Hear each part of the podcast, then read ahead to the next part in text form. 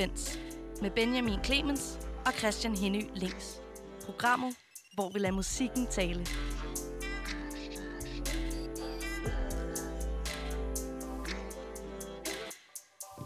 Og lige her efter nyhederne, der fik vi altså Kindsights Terminal Days, som er Kindsights nyeste. Vi havde Kindsight øh, over en telefon i går, Christian, og det synes jeg var skide hyggeligt. Anders og Nina, som bor i et kollektiv sammen, og øh, bare, altså, det er, sådan, det er hyggeligt øh, at tale med dem, og de er nogle dejlige mennesker, deres musik er lige så skønt, så man kan sige, de har sgu hele pakken. Ja. Og man kan virkelig også mærke, at Anders og Nina bor i kollektiv. Der er på en eller anden måde sådan en, en, den der med, at hvis man har nogen, der bor i kollektiv sammen i sin konstellation, om det enten det er en vennegruppe eller et band, så giver det lidt den der sådan, øh, sammentømrede øh, følelse, som jeg virkelig synes, de har. Ja, og så er det bare hyggeligt. Altså, jeg- synes godt, vi kan ringe til dem noget mere. Men øh, det var i hvert fald Kindsight, det var, det var Terminal Days. Og øh, vi bliver lidt i det nye musik, fordi vi har, øh, har begge to taget en sang med, Christian. Og øh, jeg tror, jeg starter den her gang.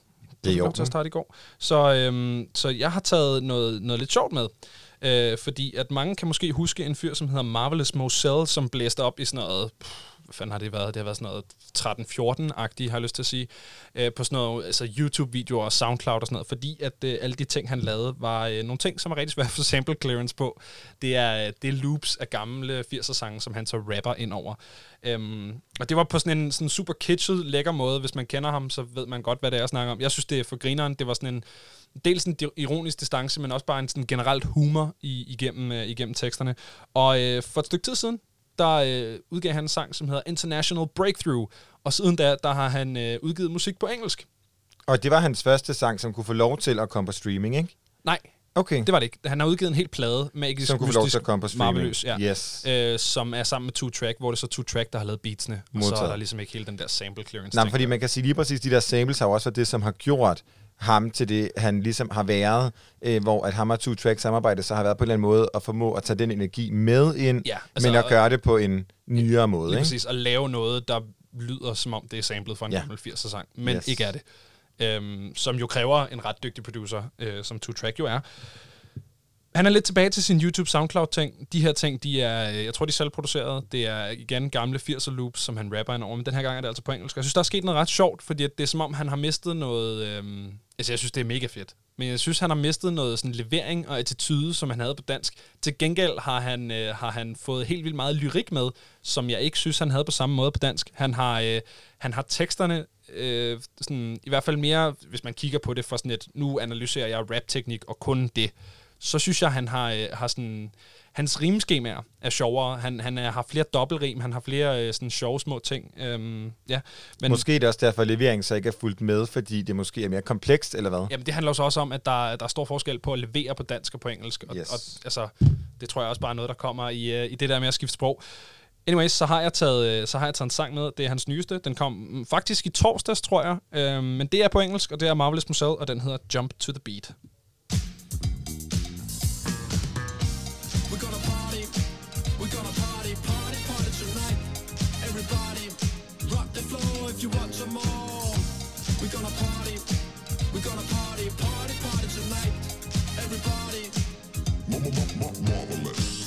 Hits like the witch king of Angmars. Morning star, I'm beluga caviar. Make you cuckoo for cocoa puffs And loco enough to try to shoplift In Adobe Photoshop Name is more sell cause I sell more tickets. Flow wicked, no, no limits Pay visits to places and spaces and metaphysics. Usually I lose shoelaces, kicking lyrics. I'm not a billboard, hot hunter, top boss But the beat is my canvas and I'm Bob Ross. Of course I paint with hot sauce. A party painting for sure, now it's yours. We're gonna party. We're gonna party, party, party tonight. Everybody, if you want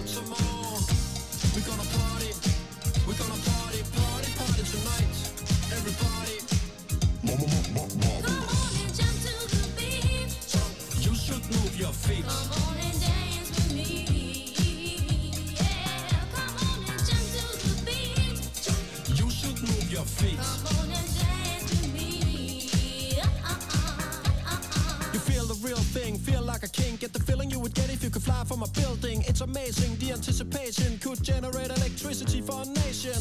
Get your back off the wall if you wanna have a ball. You got new shades from the mall. You're probably ready, sharp like a machete. It never rains here. It pours confetti. Let me control the joypad. Wilder than the toy cat. Siegfried and Roy had taunting gravity like Mr. Possum with moves I got from the intro to Blossom. We're gonna party. We're gonna party, party, party tonight. Everybody, rock the floor if you want some more.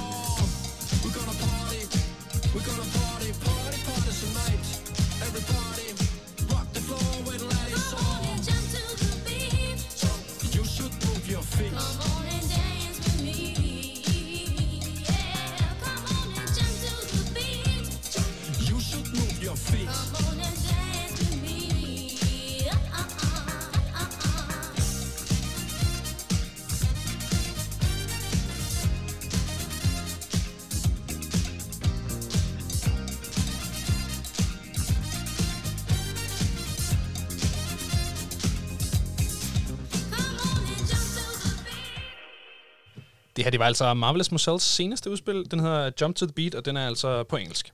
Så øh, ja, det synes jeg bare var sådan en lille sjov ting. Det er, det er lang tid siden, jeg har taget stilling til Marvelous Marcel i mit liv, synes jeg. Ja. Øh, så det var egentlig meget hyggeligt lige at sådan, have sådan et gensyn næsten med ham. Ja, og det måske bekræftet også det, vi talte om inden det der med, at når han har sine samples med, så synes jeg, at han fungerer fuldkommen genialt, fordi det på en eller anden måde tager, altså han, hele hans stil, hans øh, performance, hans dance moves, alt taler ned i de her sådan, tidligere æras, Ja. øhm, hvor at det her jo også er samlet fra, øhm, og musikvideoen er også super grineren, og meget sådan, altså den var jo egentlig sådan et Meget YouTube-agtigt, YouTube, før ja. at YouTube begyndte at være YouTube-agtig, fordi nu kan man se alle de her øh, store, sådan mere sådan popkulturelle musikere også begynder at klippe ting ind og lave de ja. her alle mulige referencer, som han jo har gjort længe. Så øh, jeg synes sgu, at hvis, man, hvis første gang man møder ham, så er der jo virkelig en guldgruppe at dykke ned i. og ikke? så kan man også, uden at fornærme nogen, tror jeg, at sige, at, øh, at det her, det er, altså, hvis man kunne lide det her, så vil man helt sikkert gribe resten, fordi det her, det er, det er fedt, men det er ikke hans bedste. Altså, hans bedste ligger på den der sådan gamle YouTube SoundCloud-ting. Jeg tror stadig, man kan finde det, det meste af det. Så øh, det er bare en at grave. Christian, du har også taget en, øh, en sang med. Ja. Det er også rap, er det ikke? Jo, det, men det er klart mere øh, dystert. Jeg ved ikke, øh, du må hjælpe mig med, når du har hørt nummeret og definere genren. Yes. Men øh, det er min højt elskede Shy Girl, den her øh, britiske rapper, som øh, bare altså, leverer sådan noget tungt, surt. Det er Cardi B, uden at være sjovt, uden at lave Instagram-videoer. Sådan, det er super kontrolleret, super aggressivt, super in your face, og så er det sådan mega, mega dystert. Øh, BB og Ockers er to numre, jeg har spillet rigtig meget. Ja. Ockers starter med sådan et langt skrig. Det her nye nummer hedder Slime, og det kom i går. Øhm, og er I meget, går simpelthen? Altså, i er går. helt nyt? Fuldkommen nyt. Nå, nå, nå, Øhm, og øh, taler meget, altså er slimet, men, men kantet. Jamen fedt. Det kommer lige her.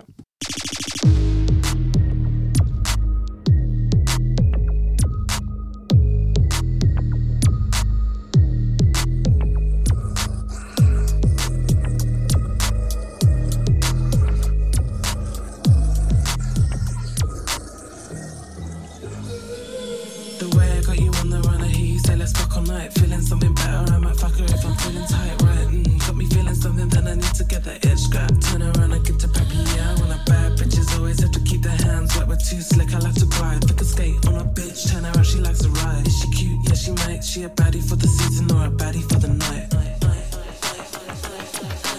She tore it, at her slime. That sucks with dirty wine. Every inch she moves what's mine. She's for the streets, bitch. She's for the streets, bitch.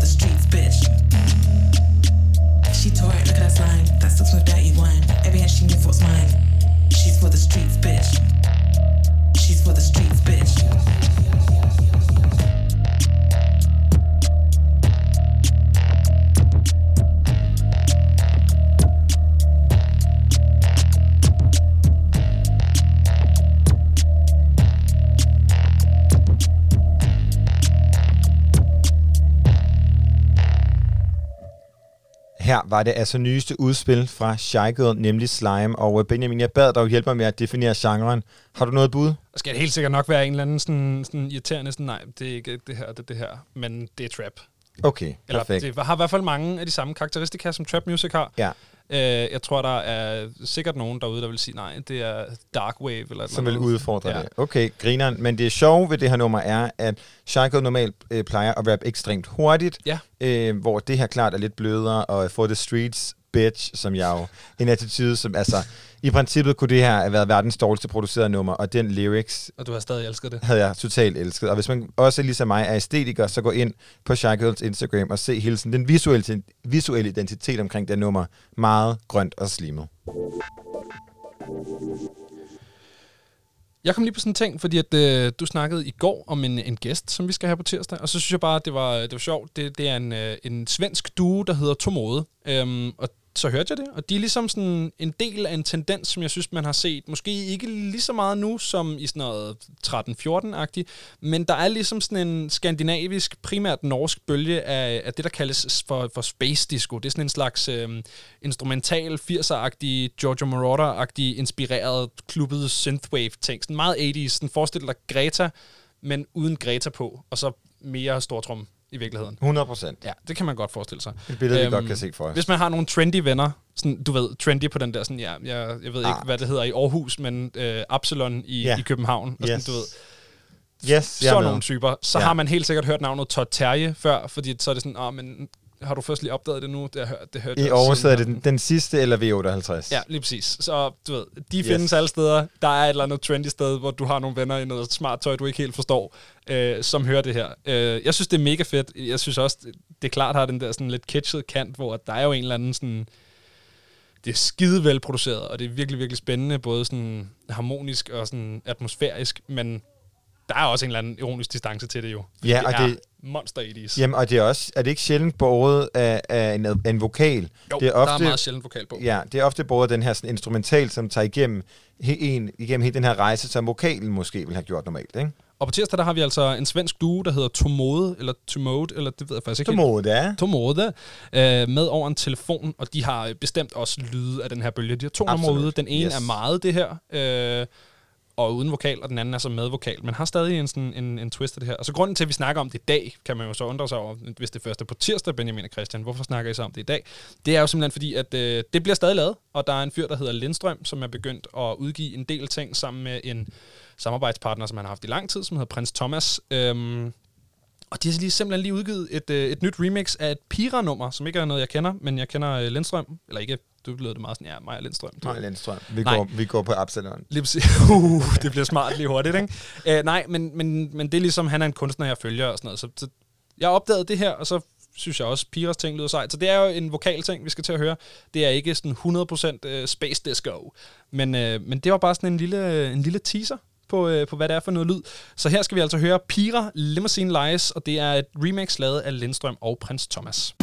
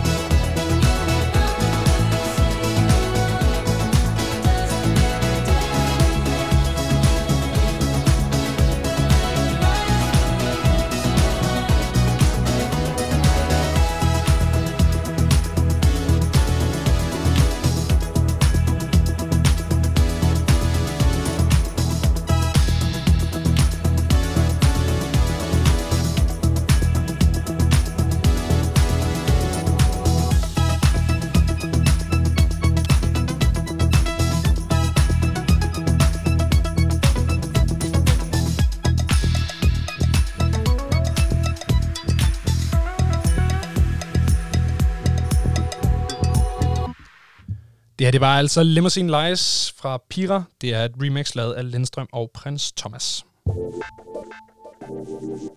Hun er både shy, shy, shy og vild like a tiger, men nu har Astrid Kortes kappet båndet til sin band og gået solo under sit helt eget navn. Rigtig hjertelig velkommen til. Tak skal du have.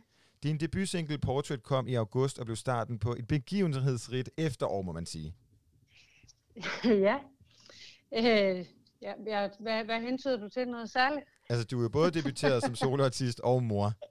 Ja, altså jeg tænkte nok, det var det, du øh, hentydede til. Ja, det har været rimelig øh, intenst efterår, det må man sige. Hvordan har det været? Øh, jamen, øh, det har været en, en stejl læringskurve, vil jeg sige. det tror på, jeg, man på kan begge ting, alle. eller... Øh... Øh, altså mest, øh, mest øh, forældrerollen. Det der med at debutere som, øh, altså debutere igen, er også en sjov ting, fordi jeg har jo prøvet det nogle gange. Øh, men, men det er nyt hver gang, og, og øh, tiden forandrer sig, og jeg forandrer mig, så, så jeg kan alligevel ikke helt bare sådan køre den på rutinen, synes jeg. Hvad, hvad er egentlig baggrunden for dit valg som at, øh, om at springe ud som soloartist? Øhm, altså, det er jo, så, det er, det er jo øh, der er mange ting, der ligesom har spillet ind, men, men øh, Simon og jeg, som havde Shai Shai sammen, blev enige om, at, øh, at det var på tide, at det projekt ligesom øh, fik lidt en pause. Og øh, jeg kunne mærke, at jeg sådan kunstnerisk havde brug for, at der skulle ske noget andet for mig. Øh, jeg har ligesom i lang tid skrevet musik øh, ind i ind i den øh, sammenhæng på en eller anden måde. Altså hele tiden skrevet ud for tanken om, at mig og Simon skulle synge det unisont, og at det skulle fungere genremæssigt øh, i vores brand og sådan noget. Jeg kunne mærke, at der begyndte at hobe sig nogle sange op, som ikke helt passede i det, og jeg begyndte at, at få behov for at i talesætte nogle ting, som jeg ikke kunne igennem det projekt. Men Så- din, din fortid som musiker må være et eller andet form for, for sådan springbræt, du kan bruge videre i det her projekt, er det ikke? Altså, det kan selvfølgelig ikke undgås, at, at, øh, at, øh, at der er nogle ting, som jeg kan tage med videre, og det er jo, det er jo øh, helt vildt dejligt, at der er nogle både kontakter og, og publikum også, jeg kan se, der, der er fulgt med øh, fra, fra de forskellige projekter. Men hvad har du så Altså- gjort for at adskille den her sådan, altså, øh, Astrid Kortes lyd fra Shy Shy Shy blandt andet? Altså, øh, jeg har prøvet for det første at, at, at starte lidt forfra på en eller anden måde. Det, kan, det, er jo, kan man, det er jo svært at gøre helt, men, men, men jeg har eksperimenteret rigtig meget, og siddet rigtig meget for mig selv, og, og prøvet at lege med, hvad min stemme kunne, og prøvet at, at tage nogle af de der lidt mere personlige ting op, som jeg måske ikke øh, synes, der var øh, talerør for igennem Shire. Så det har været meget noget med at, sidde for mig selv og finde ud af, prøve ligesom at genopfinde, hvad det er, hvordan jeg lyder fra mig selv, og hvad det er, jeg synes er fedt. Jamen, og hvis vi starter helt fra begyndelsen, så kan man jo sige, det startede med Like a Tiger. I, øh, i hvad, 2012? Ja, noget af den stil der. Ja, og Mm. det, der startede vi ligesom med at få fornøjelsen af sådan din vokal i front. Hvad mødte vi i det projekt? Jamen altså, øh, i det projekt var det jo øh, øh, en ung kvinde, som lige var flyttet til øh, Aarhus og var startet med at studere. ja, lige præcis. øh, og, øh, og ligesom bare havde mod på alting, og måske ikke var så øh, bevidst om, hvad det var for en branche og, og for et arbejdsliv, jeg ligesom havde meldt mig ind i ved at blive musiker. Så det var sådan ret ubekymret Jamen, Og, og ret... Øh, og jeg synes, beskrivelsen af det dengang var noget helt særligt. Jeg har fundet den frem her. Hvis du ikke passer på, får vi din hofte til at vugge og dit hjerte til at briste, for vi sniger os ind på dig like a tiger. Er det også sådan, Ja. at øh, du øh, ser dig selv i dag? Øhm, ja, det, på nogen måde er det helt klart. Øh, men øh, jeg synes, jeg, jeg, jeg kan godt huske det, når du siger det der, fortæller det citat, der er stelen det er meget charmerende stadigvæk. Ja, det håber Det jeg kan være, du skal bruge jeg det er. videre. Det kunne godt være, at jeg skulle overveje det og gå lidt tilbage. Vi er jo et øh, musikprogram, som virkelig godt kan lide at give musik taletid, og taler rigtig ofte med sådan førstegangsdebuterende kunstnere. Og øh, da I debuterede med Like a Tiger, var I en del af en mentorordning, øh, som på en eller anden måde, altså, jeg kunne bare godt tænke mig at spørge dig, øh, det er jo lang tid siden nu, men er det en start, som du vil anbefale? Altså, hvad tog du med fra den mentorordning, det her med sådan at være helt ny? Altså, øh, den der mentorordning var jo ligesom, at jeg fik lov til at, at snakke med nogen, som var meget etableret i branchen allerede. Det var virkelig nogle gavede øh, kræfter. Det var blandt andet Jesper Bay, som øh, jeg har snakket med, som er sådan en, en øh, grand old øh, man i, i musikbranchen, og Lene Dissing, som er kommersiel sangskriver og nogle forskellige virkelig seje typer. Og på, den, på en side, så gav det mig jo øh, mulighed for at kigge ind i fremtiden, og noget sådan at, at drømme efter og gå efter. På den anden side, så tror jeg, at det havde været fint også at snakke med nogen, som måske ikke var helt så langt. For der var jo lidt et gap, kan man sige, mellem at, at, at, at starte helt fra bunden, og så snakke med dem, som ligesom, hvad, hvad hedder det, havde, havde, havde været i branchen i så mange år. Så du tror faktisk, det havde været mere berigende at snakke på nogen, nogen, der var, hvor du selv var, eller hvad tænker du? Jeg tænker i hvert fald måske kombinationen af det på en eller anden måde, fordi det, det, altså, det virkede, så, det virkede så, så langt væk på en eller anden måde, det der, de kunne præsentere mig for. Øh, men altså, det var nogle virkelig, virkelig gode samtaler, jeg havde med dem, og, og gjorde helt klart det der med, at jeg, okay, det kunne jeg godt tænke mig en gang, men måske havde det været fedt for mig også at finde ud af, hvad jeg skulle i mellemtiden. Så man kan sige, det var måske faktisk bedre, en bedre anbefaling, hvis man skal konkludere noget, at uh, starte et banefællesskab, for eksempel under navnet dig og mig og vi to, som du jo også gjorde. Uh, fik Ja, du mere ud af det, eller var det uh, mentorordningen, hvis du sådan skal prøve at måle de to op? Mm, jeg tror ikke, man kan skille tingene ad. Altså, jeg tror, det ene fødte lidt det andet. Øh, det der dig og mig, vi to, var ligesom ud fra en tanke om, at, at, at jeg godt kunne tænke mig at have nogen og gøre det sammen med. Det der med at være øh, up and coming og være nybegynder på en eller anden måde. Altså nogle kollegaer, som, man, som jeg kunne spejle mig i, og som jeg kunne arrangere koncerter med og sådan noget. Øh, og det, det var jo det, jeg ikke helt fandt i, i den der mentorordning. Men til gengæld, så, så kunne de, altså dem for dig og mig, vi to var jo lige så meget nybegynder og vidste lige så lidt om alting, som jeg gjorde. Så, så de to ting komplementerede hinanden meget godt, synes jeg. Når du ligesom kommer ud af den her øh, nybegynder-ting og, og kommer lidt videre, så er det jo også, at du kommer med i, øh, i Shy Shy Shy her. Og øh, I går altså fra hinanden i 2019, øh, i forbindelse næsten med, med, med Gloss EP'en, som altså er jeres sidste udgivelse. Hvornår øh, begynder I at finde ud af, at, at I er ved at være nået i mål med det, I skulle? Altså, hvornår, øh, hvornår starter den samtale? Og hvornår, Altså, starter, dit, øh, altså, hvornår starter tankerne om dit, øh, dit soloprojekt? Er det før, eller er det under øh, de her samtaler om, om Shy Shy Shy skulle fortsætte? det har hele tiden ligget lidt i kortene, at, at, øh, at jeg på en eller anden måde øh, også skulle noget mere og noget andet end, end kun Shy. Øh, men altså Shy, hele hovedpræmissen for Shy var, er øh, det venskab, som, som er mellem mig og Simon. Øh, så på en eller anden måde var, var, har det aldrig været meningen, at det projekt skulle være øh, kæmpestort på en eller anden måde. Men var Altså, det det- færdigt med Gloss? Altså, var I nået til der, hvor der var ikke mere at tage derfra? Øh, det var vi på den måde, at, at, at vi blev enige om, at, at øh, altså, det der var sådan lidt bare et hobbyprojekt for Simon, og, og ligesom var mit, øh, min levevej, øh, blev nødt til på en eller anden måde enten at blive det ene eller det andet. Altså enten at, at få lov til at vokse sig endnu større, eller få lov til at, at, at, at blive pensioneret. Og jeg tror, vi blev enige om, at, at, øh, at fordi vi havde så god succes med Gloss, øh, så var det et fedt tidspunkt at stoppe. Øh, fordi det ligesom gjorde, at vi stadigvæk hænger ud og drikker kaffe sammen og hygger os. Så venskabet ligesom er intakt. Fordi Dejligt. det ligesom var, det var det, det hele handlede om. Så det, det var bare utrolig vigtigt for os begge to. Det er den helt store øh, fortidssnak, og for lige at øh, få sat et, øh, et komma på den, så tænker jeg, at vi skal høre noget shy, shy, shy. Så her kommer altså Pretty Please. Pretty please,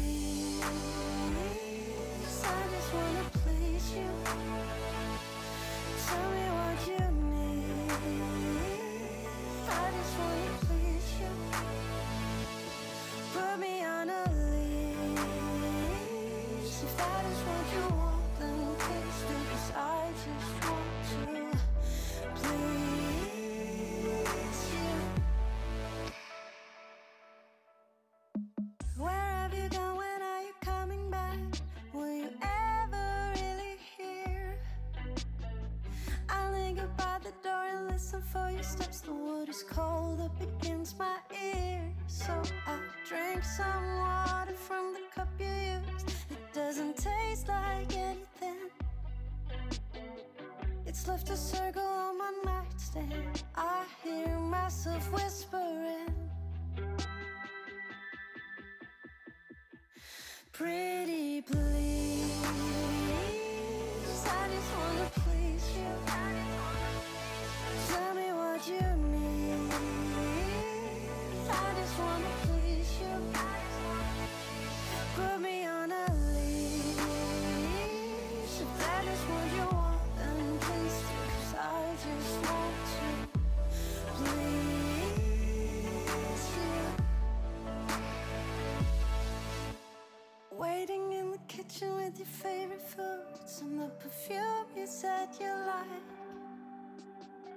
I guess you're running late, I'm sure you'll be here soon. I pour another glass of wine.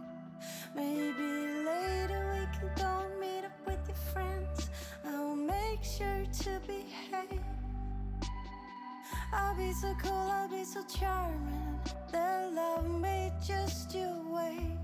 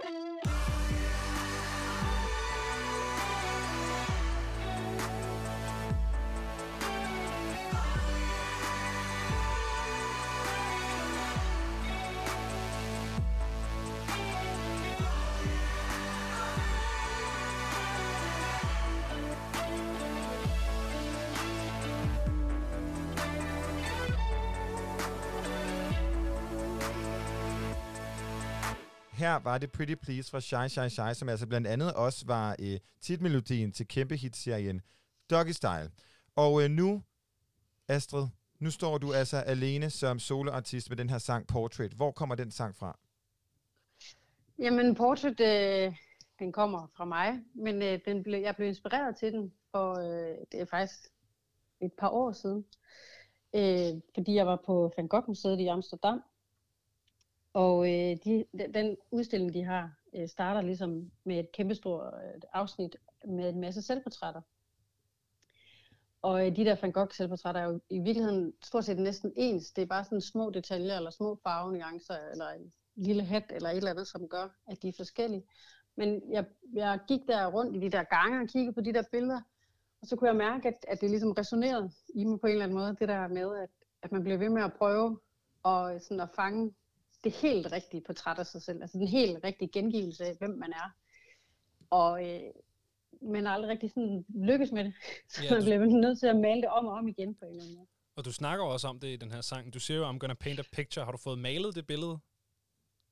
Jeg tror, jeg er kommet frem til, at, øh, at, øh, at jeg er alle billederne på en eller anden måde. Eller det er i hvert fald det, jeg prøver at komme frem til, at det er okay, at man er en hel masse forskellige, eller jeg er en hel masse forskellige udgaver, en hel masse, altså mere komplekst end bare et billede på en eller anden måde. Og vi Selvom lidt om, hvornår, jamen, og vi taler lidt om, hvornår det her Shy Shy Shy projekt stoppede, øh, men fik ikke rigtig sådan gået dybt ned i, hvornår at øh, Astrid Kortes projektet startede, fordi at det er den første sang, der er skrevet, eller har der været mange igennem om, hvad der ligesom skulle være debuten?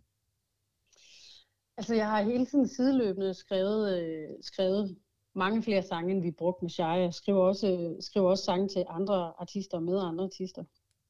Øh, så så, så det, var, det var mere en proces med at, at vælge, hvad der, var, hvad, hvad der var godt nok til at komme med til mit soloprojekt. Så det var ikke sådan, at jeg satte mig ned og tænkte, nu skriver jeg, nu skriver jeg min debutsingle, og så springer jeg ud som soloartist. Men hvor mange sange var med i sådan det løbet om ligesom at blive the final one? Altså, jeg startede, da jeg startede med at gå i studiet øh, i øh, december sidste år, der havde jeg en pulje på 50 sange med til produceren. Og så snævrede vi ligesom... 50 Ja. sange. Der er også en slags, slags penge. Det er også en, det er jo også en slags penge, lige præcis. Øh, og det er jo bare det, der sker, når man, når man har skrevet så meget. Altså, øh, og øh, det, der kan være utrolig svært ved at debutere, er, at, at hvis man føler, at man skal forløse alle de der 50 sange på en eller anden måde. Så det var en, en udvalgelsesproces, som, som øh, var rigtig god, og som jeg virkelig nød at have sammen med, med min producer der, Morten Søgaard. Men, men, hvis man, der, man jo, men hvis der var 50 sange klar, hvorfor er det så kun en EP, vi får i marts 21?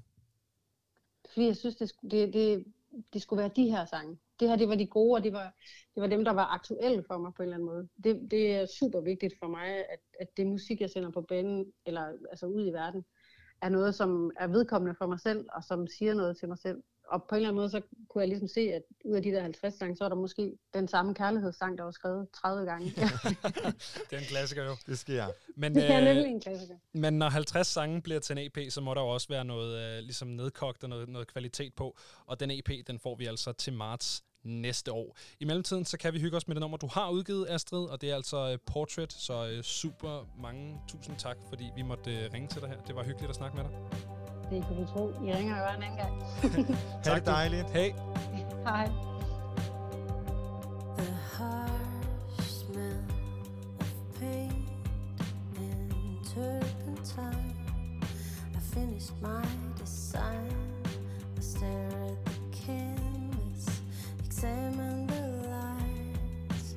I don't recognize myself. I use the entire palette. Black for the center of my eye,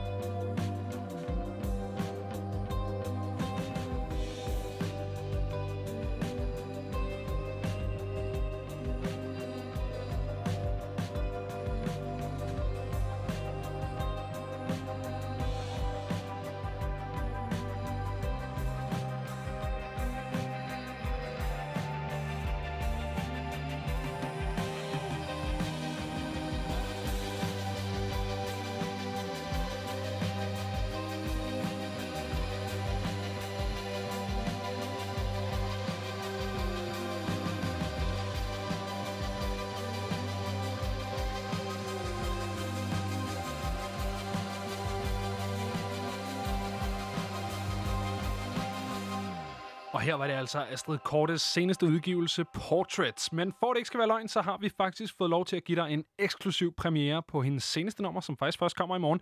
Det her det er et nummer, der hedder Ivy.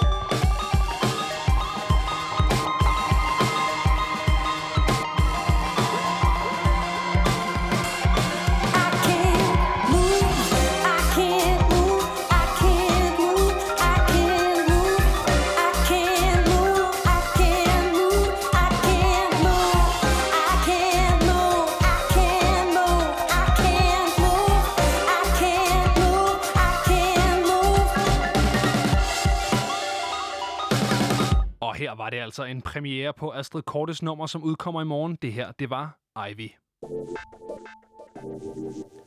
Nu har vi fået øh, besøg i studiet, og øh, det er jo fordi, det er torsdag. Så øh, velkommen til dig, Frederik Vestergaard. Tusind tak. Vi har ikke fortalt dig så meget om, hvad det er, du skal udsættes for nu. Nej, jeg har bare fået at vide, at jeg skulle være her. Og jeg er her. Hvad hedder det? Øh, vi har sådan en ting, vi gør om torsdagen, hvor at vi, det er jo Ja. lille fredag. Det er det. Det er det. Så, øh, og vi er et musikprogram. Ja. Så derfor øh, giver det jo kun mening at spille en musikrelateret drukleg. Det er klart. Øhm, og den leg, vi skal spille, den hedder Opus, og øh, den er rimelig simpel. Vi hører en sang, den hedder Opus. Det er sjovt, hvordan de to ting hedder det samme. Nej, hvad hedder det? Vi hører en sang, der hedder Opus, og øh, droppet det er rigtig, rigtig langt. Ja. Øhm, vi slår med en terning. Ja. Når man har slået 6, så må man give terningen videre. Vi bruger to forskellige terninger på grund af corona. Jeg har en fin bunke terninger her, Ah, ja. du kan vælge mellem. Øhm, når, man Ved- giver ved- sek, når man slår 6, så må man give terningen videre. Ja. Og, øh, og når man, hvis man har terningen, når sangen dropper, så skal man bunde en øl. Shit. Ved du godt, hvad et drop er? Jamen, det er, når øh, det, det gør den, whoop, og så... Det er godt beskrevet. det det kunne ikke være bedre. Super godt beskrevet. Ja, ja, Jeg er så, ikke en mand, der, der så ved, hvad drop det. er, Christian. Jamen, du elsker jo sådan noget. Altså, oh, Jessie Ware kan du godt lide. Der er ikke så meget drop. Men Hvad du er ikke sådan en et MP, jo. Jamen, jeg kan godt lide Lost for Youth. Der dropper de nogle gange. der dropper de. Men hedder jeg, det? jeg er klædt helt i brun i dag. Er det derfor? Du ligner en, meget, en sofa, der vil stå i min morfars hjem. Du ligner faktisk den sofa. Hvad hedder det? øh, Der er, som du kan se, fem terninger liggende foran dig, Ja. og de er simpelthen i varierende farver, så det kan du selv vælge. Hvad vil du, hvad er du mest til? Grøn vil øh, gå godt til dit brune. Jamen, ja, det kan jeg også godt. Jeg har jo selv Okay. lidt grønne øjne. Så. Men så er, jeg, så er jeg den røde pige her. Øh, og ved du hvad, du er vores gæst, så øh, du får lov til at starte. Hvad skal jeg gøre? Du skal slå med terningen. Vi Nu? hører Opus nu. Skal jeg slå med terningen nu? Du skal slå med terningen nu. Og vi slår en sekser. Så er det Benjamin. Simpelthen fra starten af. Yes, det Åh, gør det så gjorde også. du også. Altså, du har travlt, Frederik. Fire. Så skal du slå igen. indtil du man slår en slår sekser. indtil man slår 6. Nå, så gør jeg det igen. Det, det gør så også. For satan. Åh, det er s- 6. Så er det dig. ekstremt stressende, det her. Du gør det ellers meget Sådan. pænt, synes jeg. Det bliver kun værre. Du sveder ikke så meget endnu. Ja, 6. Der er seks. Hold nu kæft, du slår godt. Nej, du lander meget på nogle andre tal nu. Men det er, fordi jeg har held i kærlighed. Åh, Det har Frederik ikke, eller hvad? Shit, det går tæske dårligt Shit, det- herovre. Frederik, du ryster på hovedet. Det, Der, altså, seks. Yes, kom så, Så er Frederik. dig, Frederik. Nu skal du ikke tabe terningen? Husk, det er en lunken øl. Det er ikke en kold øl. Smager Den rigtig dårligt. Den, den nej, det er en DP, ja. Det er den billigste, man kan få. Kold, det lunken og billig. Der var den. 6. Der var en sekser igen. Hold nu kæft, du slår godt, mand. Har du Vi skulle stress? aldrig have inviteret Nej, jeg ind. føler, og også fordi jeg spurgte dig, om du var god til terninger, og du sagde nej. Jamen, jeg Det er altid, når folk siger, de er dårlige, så de Jamen, pisse. jeg, Så kan ikke, jeg, kan, seks. jeg kan ikke vinde i Ludo. Åh, oh, seks igen. Okay. Jeg kan ikke vinde i Ludo, for eksempel. Jeg har Ej. efterhånden spillet det her et par gange on air, så jeg, jeg, jeg ved, begynder at have en forståelse for, hvor Og droppet er. har Og sekser der. skiftet nu. Hvad gør du, Christian, når I spiller det her? Du drikker jo ikke alkohol. Øh, nej, så bunder jeg en, do- en kold Pepsi... Nej, en dårlig Pepsi Max. Altså en lunken Pepsi Max. Det, Det er er lige jo- så slemt. Det er jo lige så meget øh, fornemmelsen af at drikke noget med alt for meget brus, alt for Ja. hurtigt sex igen. Ej, Som er lunken, jeg har det som om, at det snart er nu, den dropper. Så. Ja, Så prøv at være lidt... Altså, for helvede, mand. du ser meget koncentreret ud. Du har ikke haft øjenkontakt med mig i de sidste tre minutter. Nej, vi står begge to og kigger meget Ja. på vores terninger her. Jeg synes, det er meget behageligt at holde samtaler, hvor man ikke har øjenkontakt. Ja, jamen det kan noget, ikke? Jo. Det er ligesom, det er ikke lige så personligt. Okay, nu begynder vi at have travlt. Sex der. Oh, Jeg ved, om det er mere coronavenligt ikke at have øjenkontakt. Det tror jeg, det er. Jeg tror ikke, corona smittes igennem øjnene. Kom så, Frederik. Så er det 6. Der er slået 6. Jeg kan rapportere 4, 3, Ja. 1, Som alle sammen er forkerte tal, 4, 5, mind you.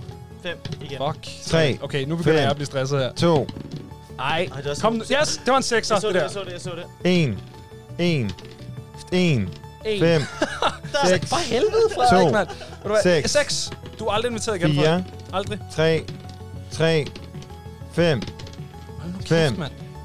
Der var den. 6. Nej, for Tre. satan. 6. Shit, nu er det dig, der overtager. Åh, oh, oh, Frederik. Har Der du var den, stress? der var den, 6, der var 6, den. 6, Nej, nej, 6, nej, der slået 6. For 3, helvede. Ej, hvor er det stressende. 5, Kan ikke Ej, lide jeg Tre. tror, det kommer nu. Det kommer nu. 4, Gør det ikke? Nej, 3, please. Seks. Ja, seks. Åh, får seks den seks. Hvad? Jeg skulle lige til at stå og hovere lidt for tidligt. 3, Jeg har dårlige erfaringer med 4, faktisk. 2, Nej, kom nu. 3, Kom to. nu, mand. 1, Helt ærligt. Nej. 2, 4. Jeg kan rapportere. Seks. 6. Sådan der. Kom så, Frederik. Kom så, Frederik. Eller lad være med at komme. I virkeligheden. Okay, nu er du på skideren. Du kan godt høre det, ikke? 1. 6. Nej. Det stopper Ej, det nu her. kommer det. Nu kommer det. Det stopper det her. Nej, kom nu. 4. Yes, Seks. 6. Åh, åh, Frederik, Frederik, Frederik. Du er på skideren, Du er Frederik. på skideren. Du ved, du skal drikke den on air, ikke?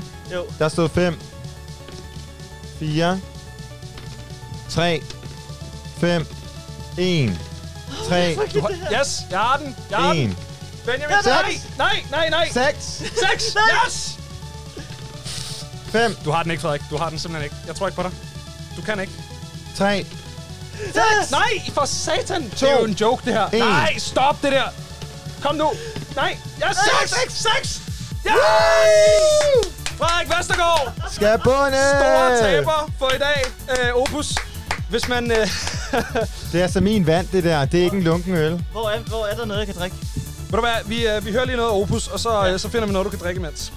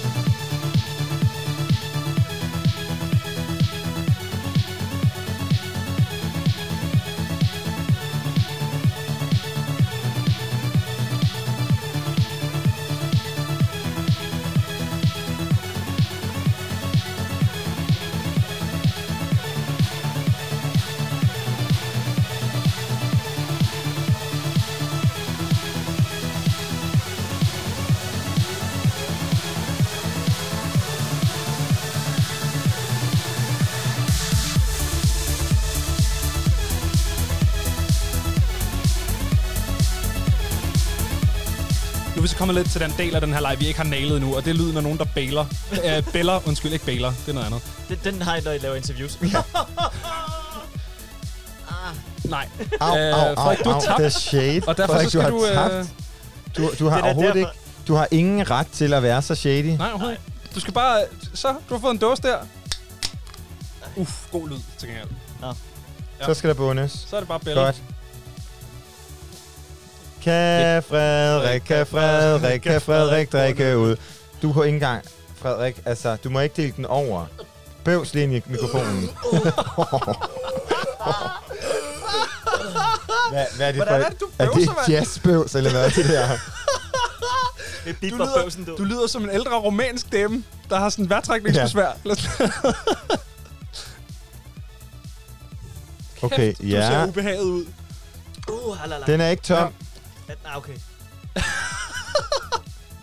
Frederik, er du glad for, at du, er øh, du kom på besøg i Frekvens her i dag? Shit. Er du glad for, at du Altså, kom på sidst jeg besøg? var her, der fik jeg lov til at udtale mig om musik. Det er slut. Det er slut med det. Så nu af kan du kun udtale dig om Opus. Ja, og øh, hvis man gerne vil spille Opus med os, så synes jeg, man skal skrive ind til os. Det foregår på 92 45 99 45, og vi spiller, øh, vi spiller hver torsdag. Så det er simpelthen bare at skrive ind. Jeg synes, man skal være med. Det er et rush, jeg øh, ikke har oplevet før. Tag Frederiks ord for det, og så synes jeg lige, vi hører Opus færdig.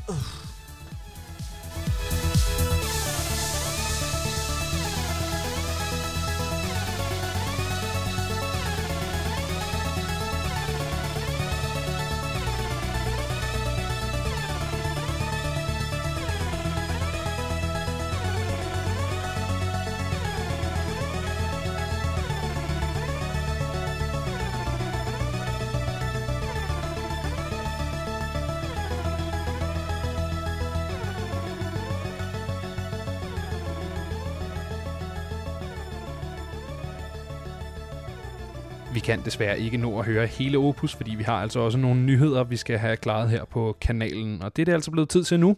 Klokken den er 19.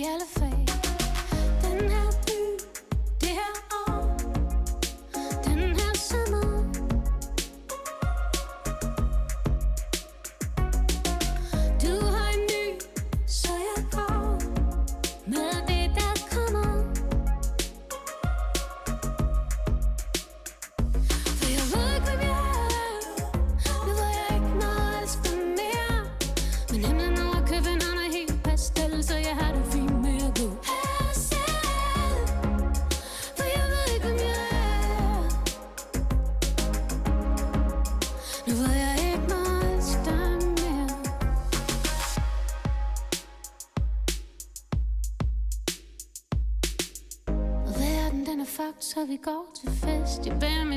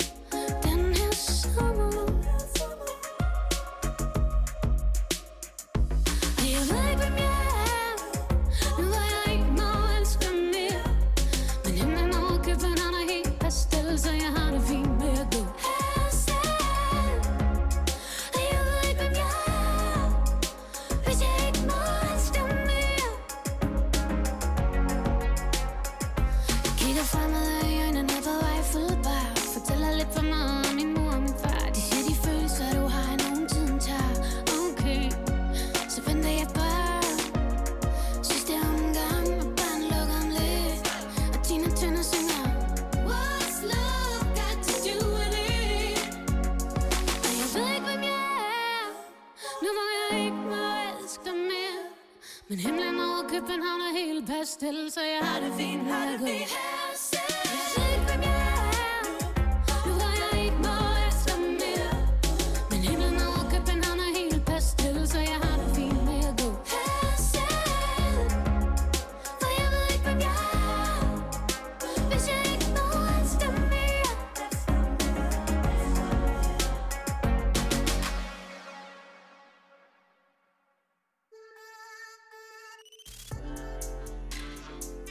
Er Frekvens med Benjamin Clemens og Christian Henny Links. Programmet, hvor vi lader musikken tale.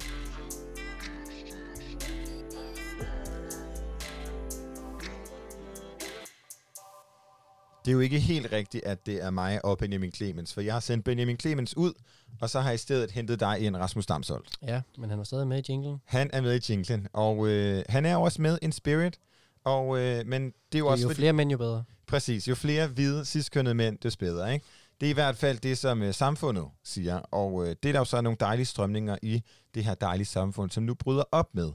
Og øh, vi to er jo står her i studiet i dag, fordi vi skal snakke om sexisme, øh, særligt i musikbranchen.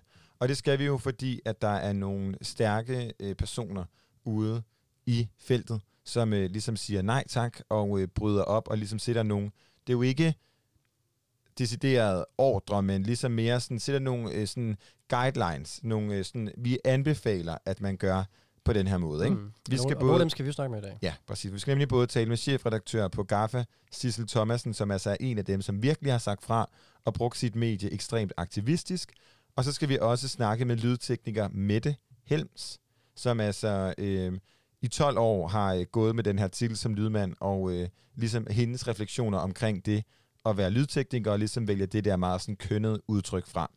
Ja, jeg glæder mig til at, øh, at måske øh, lære lidt i dag omkring, hvordan jeg ligesom skal omsætte mit ordbrug, ordforbrug en lille smule. Jeg kan i hvert fald holde op med at sige lydmand, som det, det var det første, jeg kunne, Godt. kunne starte med, kan man sige. Ja, og vi startede jo timen med Annika Åkærs Pop, Himlen over København, som altså også er en af de her kvinder, som virkelig har sagt fra.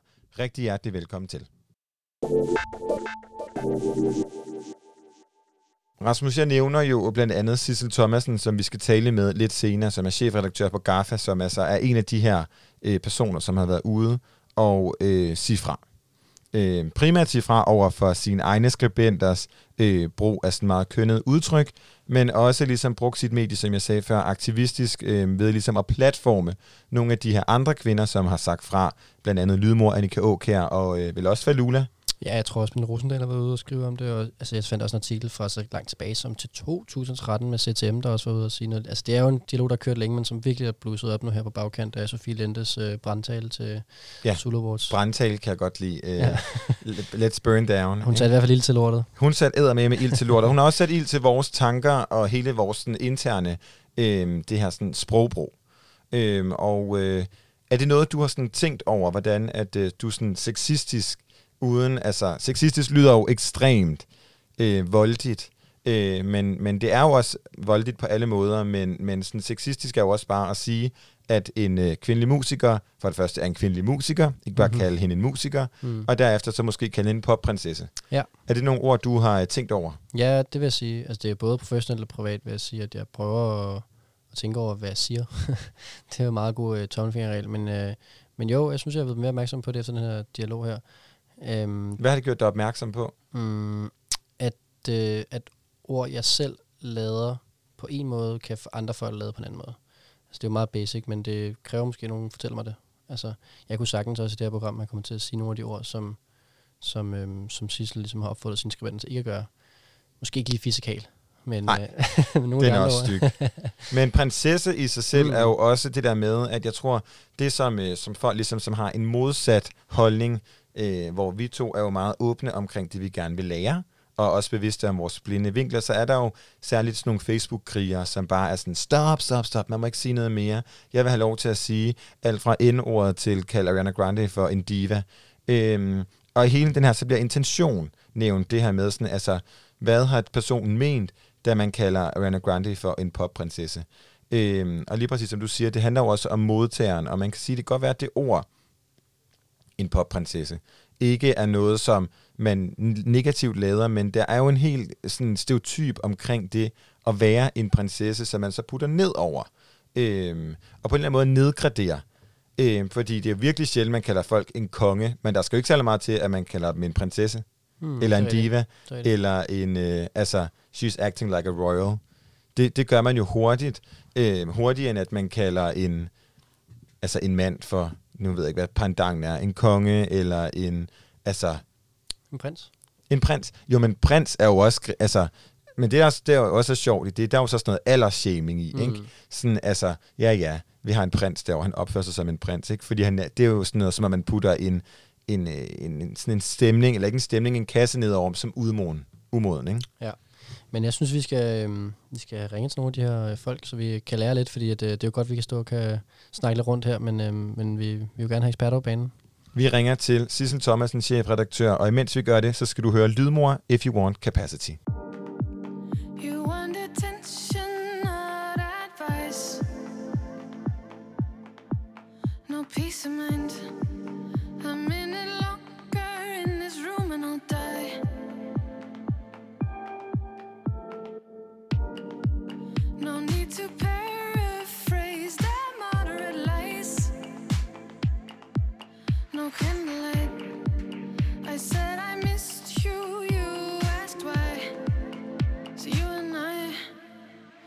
Or do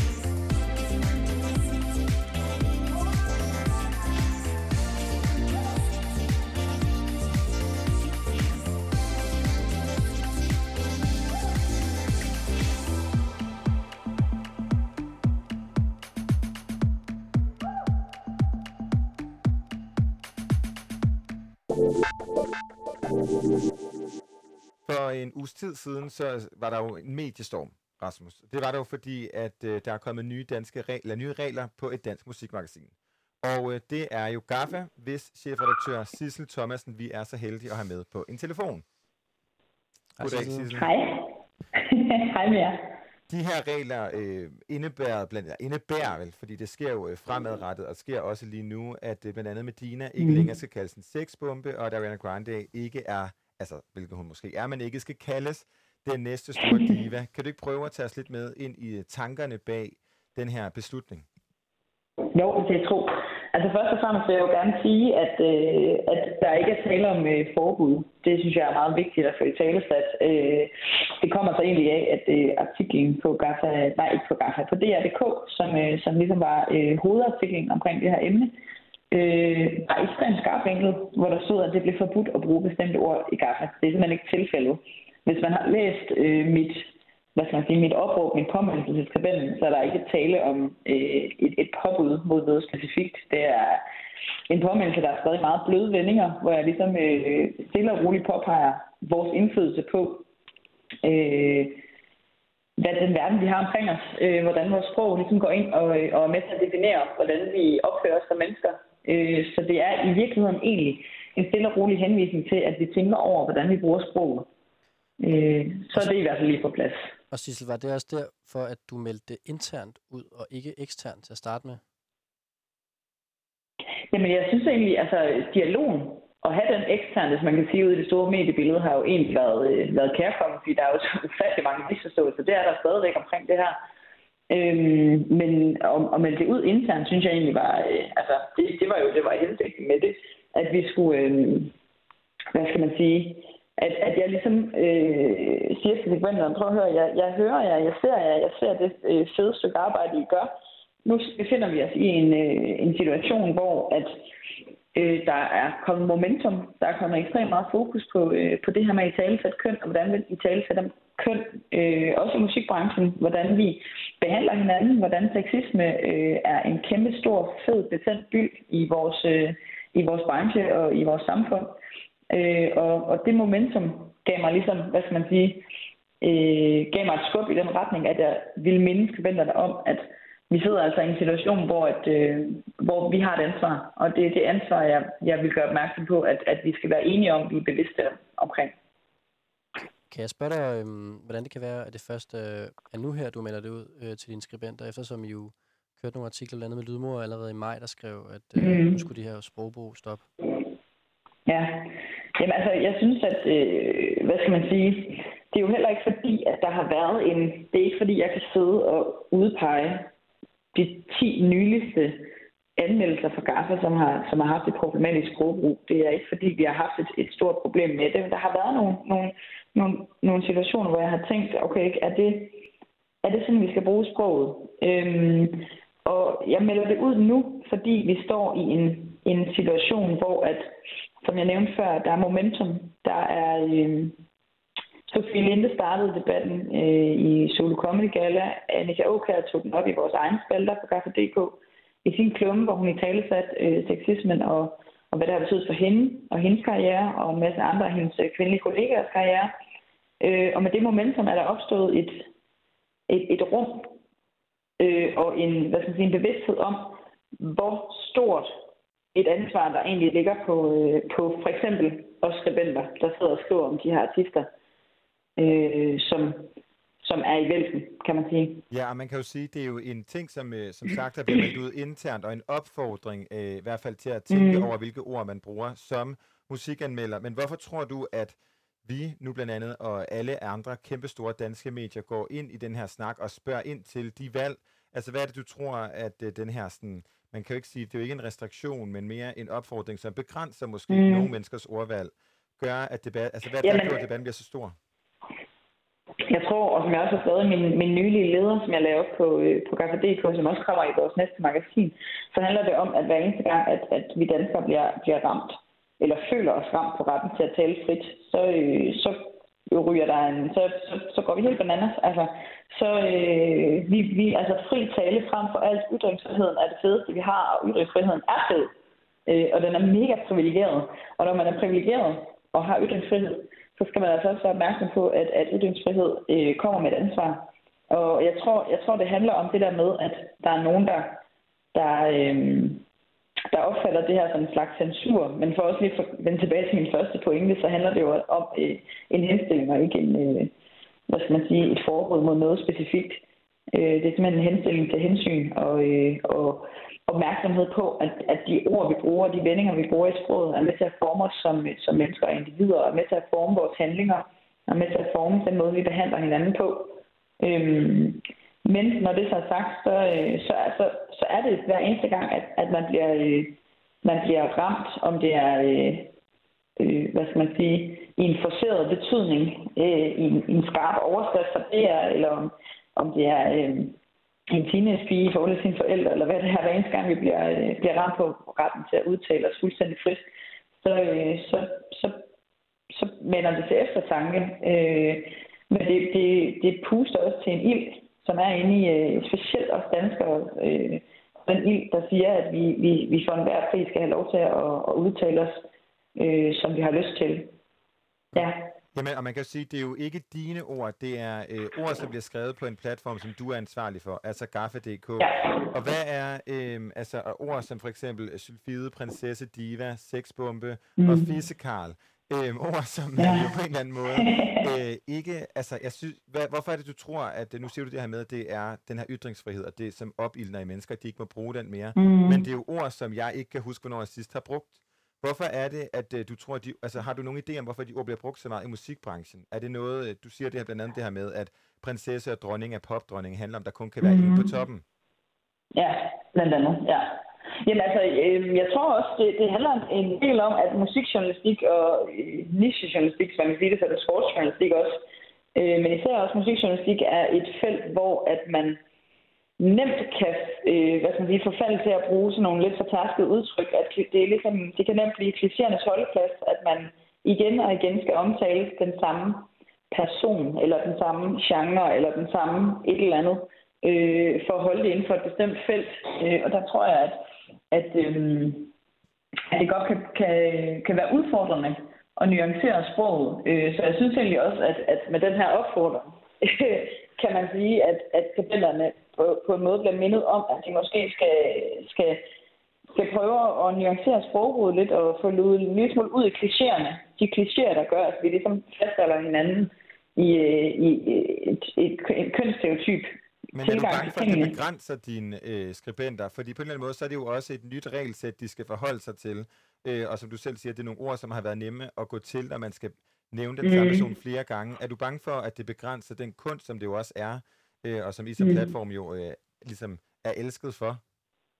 Ja, øh, nej, jeg, jeg, jeg sidder ikke og er bange for, at det kommer til at begrænse med skribenter. Jeg synes, det må I næsten hellere spørge skribenterne om, hvad de, hvad de tænker om det. Jeg tror, at øh, altså, i forhold til de tilkendegivelser, jeg har fået så, øh, fra skribenternes side, så, øh, så er de mega positive. Øh, og jeg tror også, det er fordi, det er blevet, hvad skal man sige, det, det brev, hvis man læser det højt, øh, så tror jeg også godt, man kan, man kan fornemme, at, at der er tale om en, en, en, hvad skal sige, en stille og rolig påmindelse om, hvad det, hvad det er for et, et samfund, vi befinder os i, hvad vi befinder os i, hvad for en årstal vi befinder os i, og hvorfor det er normalt, at man tager hensyn til, til hinanden, og den måde, man, man omtaler hinanden på. Øhm, så jeg vil sige, at øhm, jeg håber ikke, og jeg tror ikke, at, at det vil begrænse skribenterne. Jeg tror, det vil få dem til at tænke næste gang over, øh, når de bruger nogle kønnede udtryk, der måske eller måske ikke har en, hvad skal man sige, negativ klang i forhold til den artist, de, de, de omtaler. Men, men man kan sige, at, at sproget har jo, har jo ekstremt mange facetter, så det, så det burde ikke være, være, være et problem. Og, og jeg tror også, at, at noget af det, hvad skal man sige, jeg er blevet spurgt om, hvad konsekvensen kan være sidst, og det er sådan, konsekvensen kan være, at vi holder op med at være sexistiske i vores anmeldelser. Det synes yes. jeg egentlig ikke er, er et særligt stort problem. Ja. Ja, ja vi nu øh, beskæftiger vi jo også meget med, med ny musik øh, her på kanalen og i det her mm. program.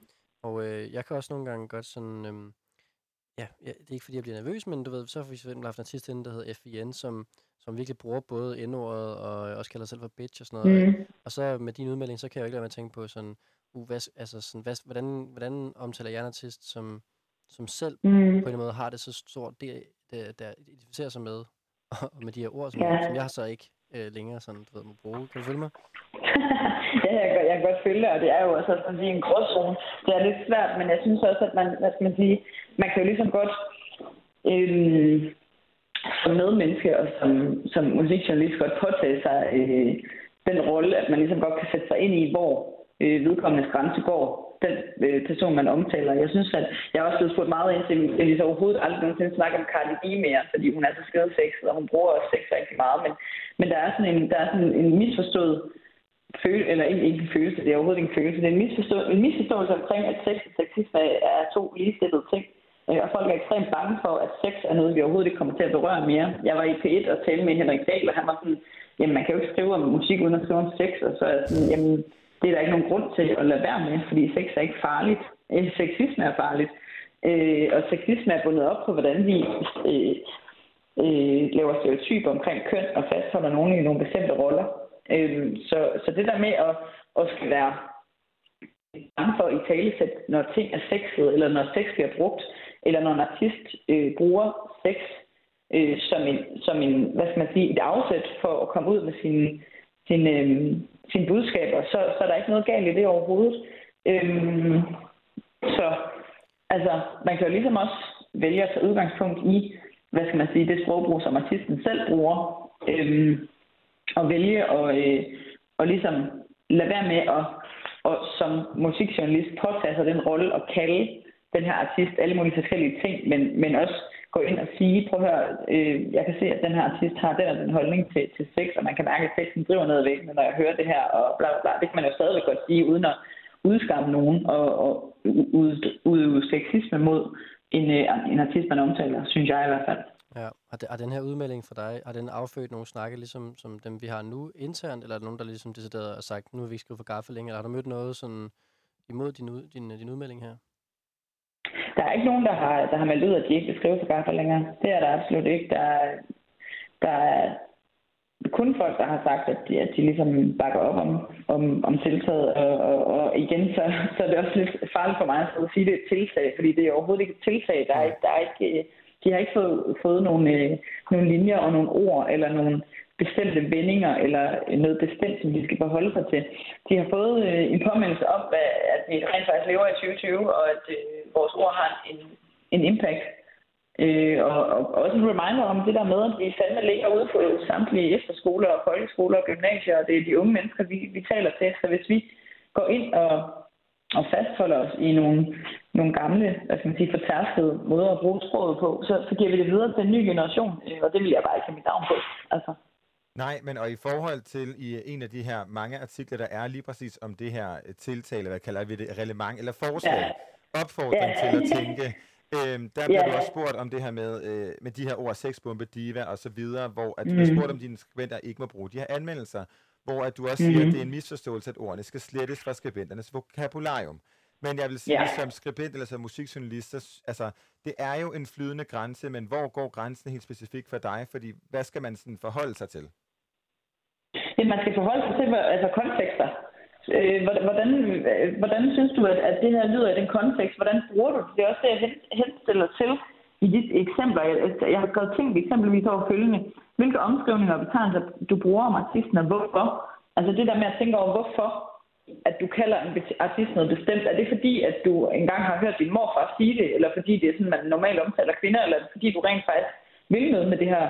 Altså er der noget i det her, du gerne vil sige? Øh, som, som, som kan give nogle nuancer til den her anmeldelse.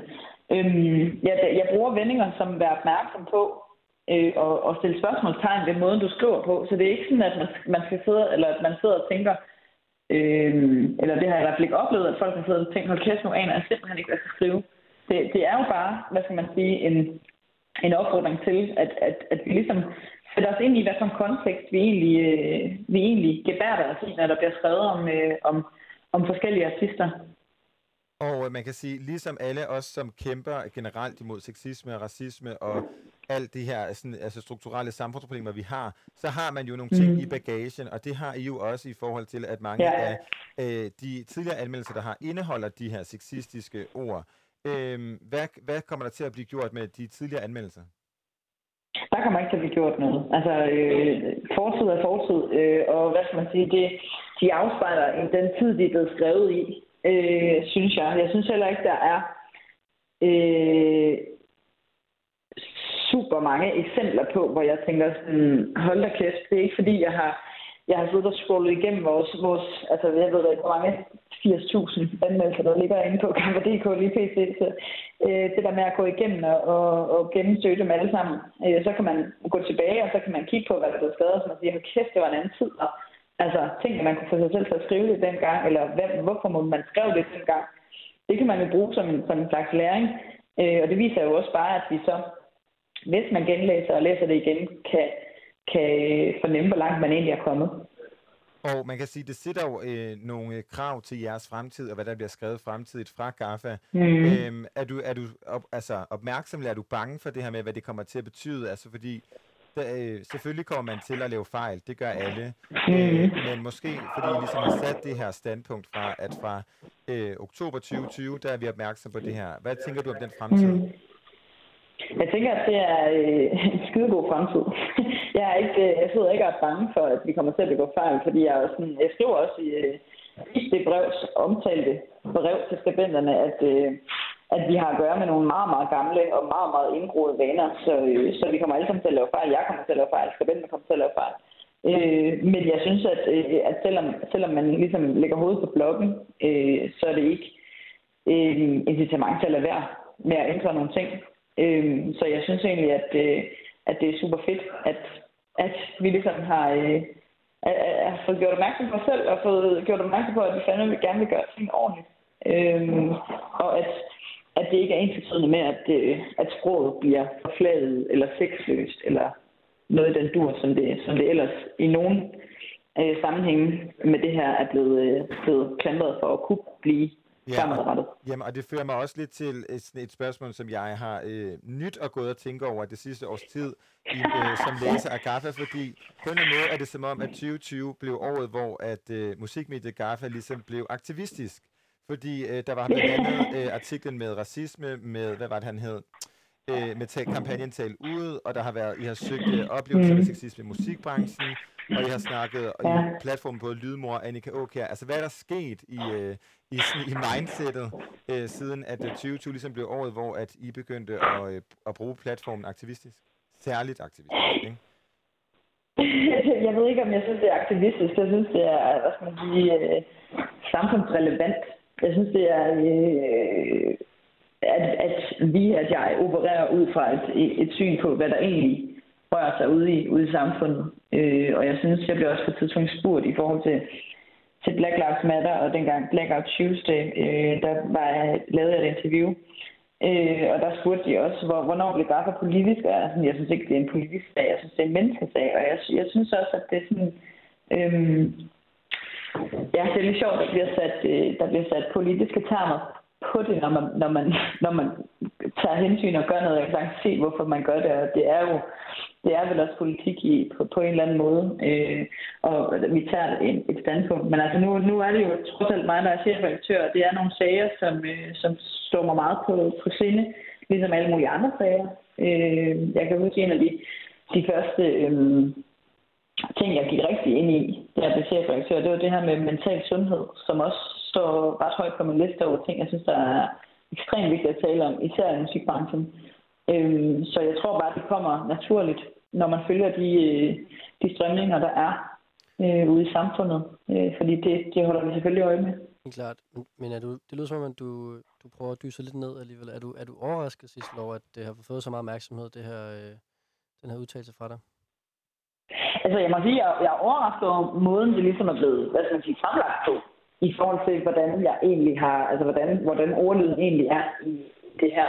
Øh, men, men jeg er ikke overrasket over, øh, at når man begynder at tale om det frie ord, og, og retten til at, at sige, hvad der passer en, at det så øh, kan bringes ind i K, det er jeg sgu ikke overrasket over. Okay. Slet ikke, når det bliver præsenteret på den måde i, øh, i det artiklen. Så, øh, så kan jeg godt mærke, at, at så skulle jeg nok til at rydde kalenderen for, for ugen, fordi der vil komme nogle, øh, nogle tidspunkter, hvor jeg skal ud og, øh, og snakke lidt om det her. Øh, og det har været rigtig fint, synes jeg, fordi at jeg synes, det er super vigtigt, at vi, vi snakker om det. Det virker heller ikke som, at det er noget, du har gjort sådan, øh, hvad skal man sige, aktivt. At det ikke sådan, du har været ude og sige, det her det er en, øh, Altså, det er ikke dig, der har, der har startet det. Det er, jo, det er jo en intern ting, som så er blevet ekstern, ikke? Altså, det har ikke Jo, lige præcis. Altså, det, er- det, er ikke, det er ikke noget, jeg har sendt ud til pressen for at sige, prøv at se, hvad vi gør. Ja, ja. Der er også øh, skrevet en klumme i, øh, eller en kommentar i Kulturmonitor i dag, der, der kalder det selvforherligelse og, og alle mulige andre fede ord øh, i forhold til, øh, når, man, når man begynder at tænke sig om. Øh, så det kan man jo det kan man jo synes, om man, man vil, men, men det er ikke noget, jeg har, jeg har sendt ud til nogen anden skribenterne. Øh, det, der skete sådan helt øh, lavpraktisk, var, at jeg øh, jeg lavede en story på min egen private Instagram-profil, øh, hvor jeg lagde de her, øh, hvad skal man sige, det her, øh, de her, den her, det her opråb op, øh, fordi der er en masse øh, fra branchen, der følger med i, hvad, øh, hvad jeg laver og interesserer sig for, øh, hvad, hvad, hvad jeg laver på Gaffa og sådan noget, så lader jeg det derud, og så øh, har jeg en, en, en bekendt, som arbejder på DR.dk, som så tog, øh, tog historien op, og så er the rest is history derfra. Ja. Men prøver du også Sissel, at gøre op med andre mediers måder at altså, øh, i tale til det artisters... Øh, ja, du ved. Artister. ja. jeg ved godt, hvor du vil hen. jeg ved godt, hvor du vil hen med det, men altså, det er sådan, jeg synes, det er sådan lidt, øh, nu fejrer vi lige for egen dør først, øh, så er fokus på, øh, hvordan det er, vi gør det. Hvad andre magasiner øh, gør, må de sgu egentlig selv om. Øh, men jeg synes, det er ærgerligt, at vi har øh, medier i Danmark, der, øh, der indtil for meget, meget nyligt har negligeret, øh, hvor meget sexisme har fyldt i spalterne. Ja. Ja, men... Jeg elskede et særligt et uh, citat, hvor at, uh, jeg mener, det er Weekendvisen, hvor du siger, jeg synes, det er fedt, at der endelig er nogen, som ser vores nichemedie som nogen, der rent faktisk siden 1983 har taget uh, musikjournalistik seriøst. Uh, Ja. Og uh, det kan man jo sige, at ligegyldigt om man kalder det her politisk eller aktivistisk, så er det jo lige præcis Mhm. at tage de mennesker, som arbejder i den her branche, og det er jo også os, og det er også Mhm. Cardi B, og det er også Cardi B's lydmand, øhm, Ja. seriøst. Og, øh. Lydperson. Lydperson. Det er jo rigtigt.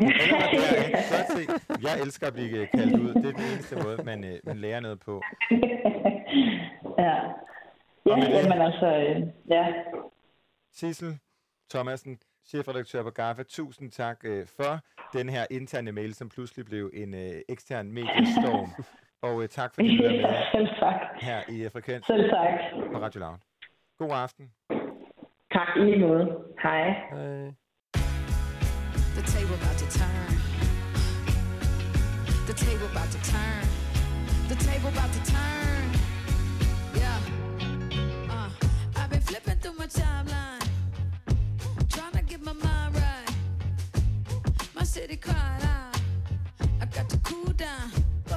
Pressure. Looking with my Crisco.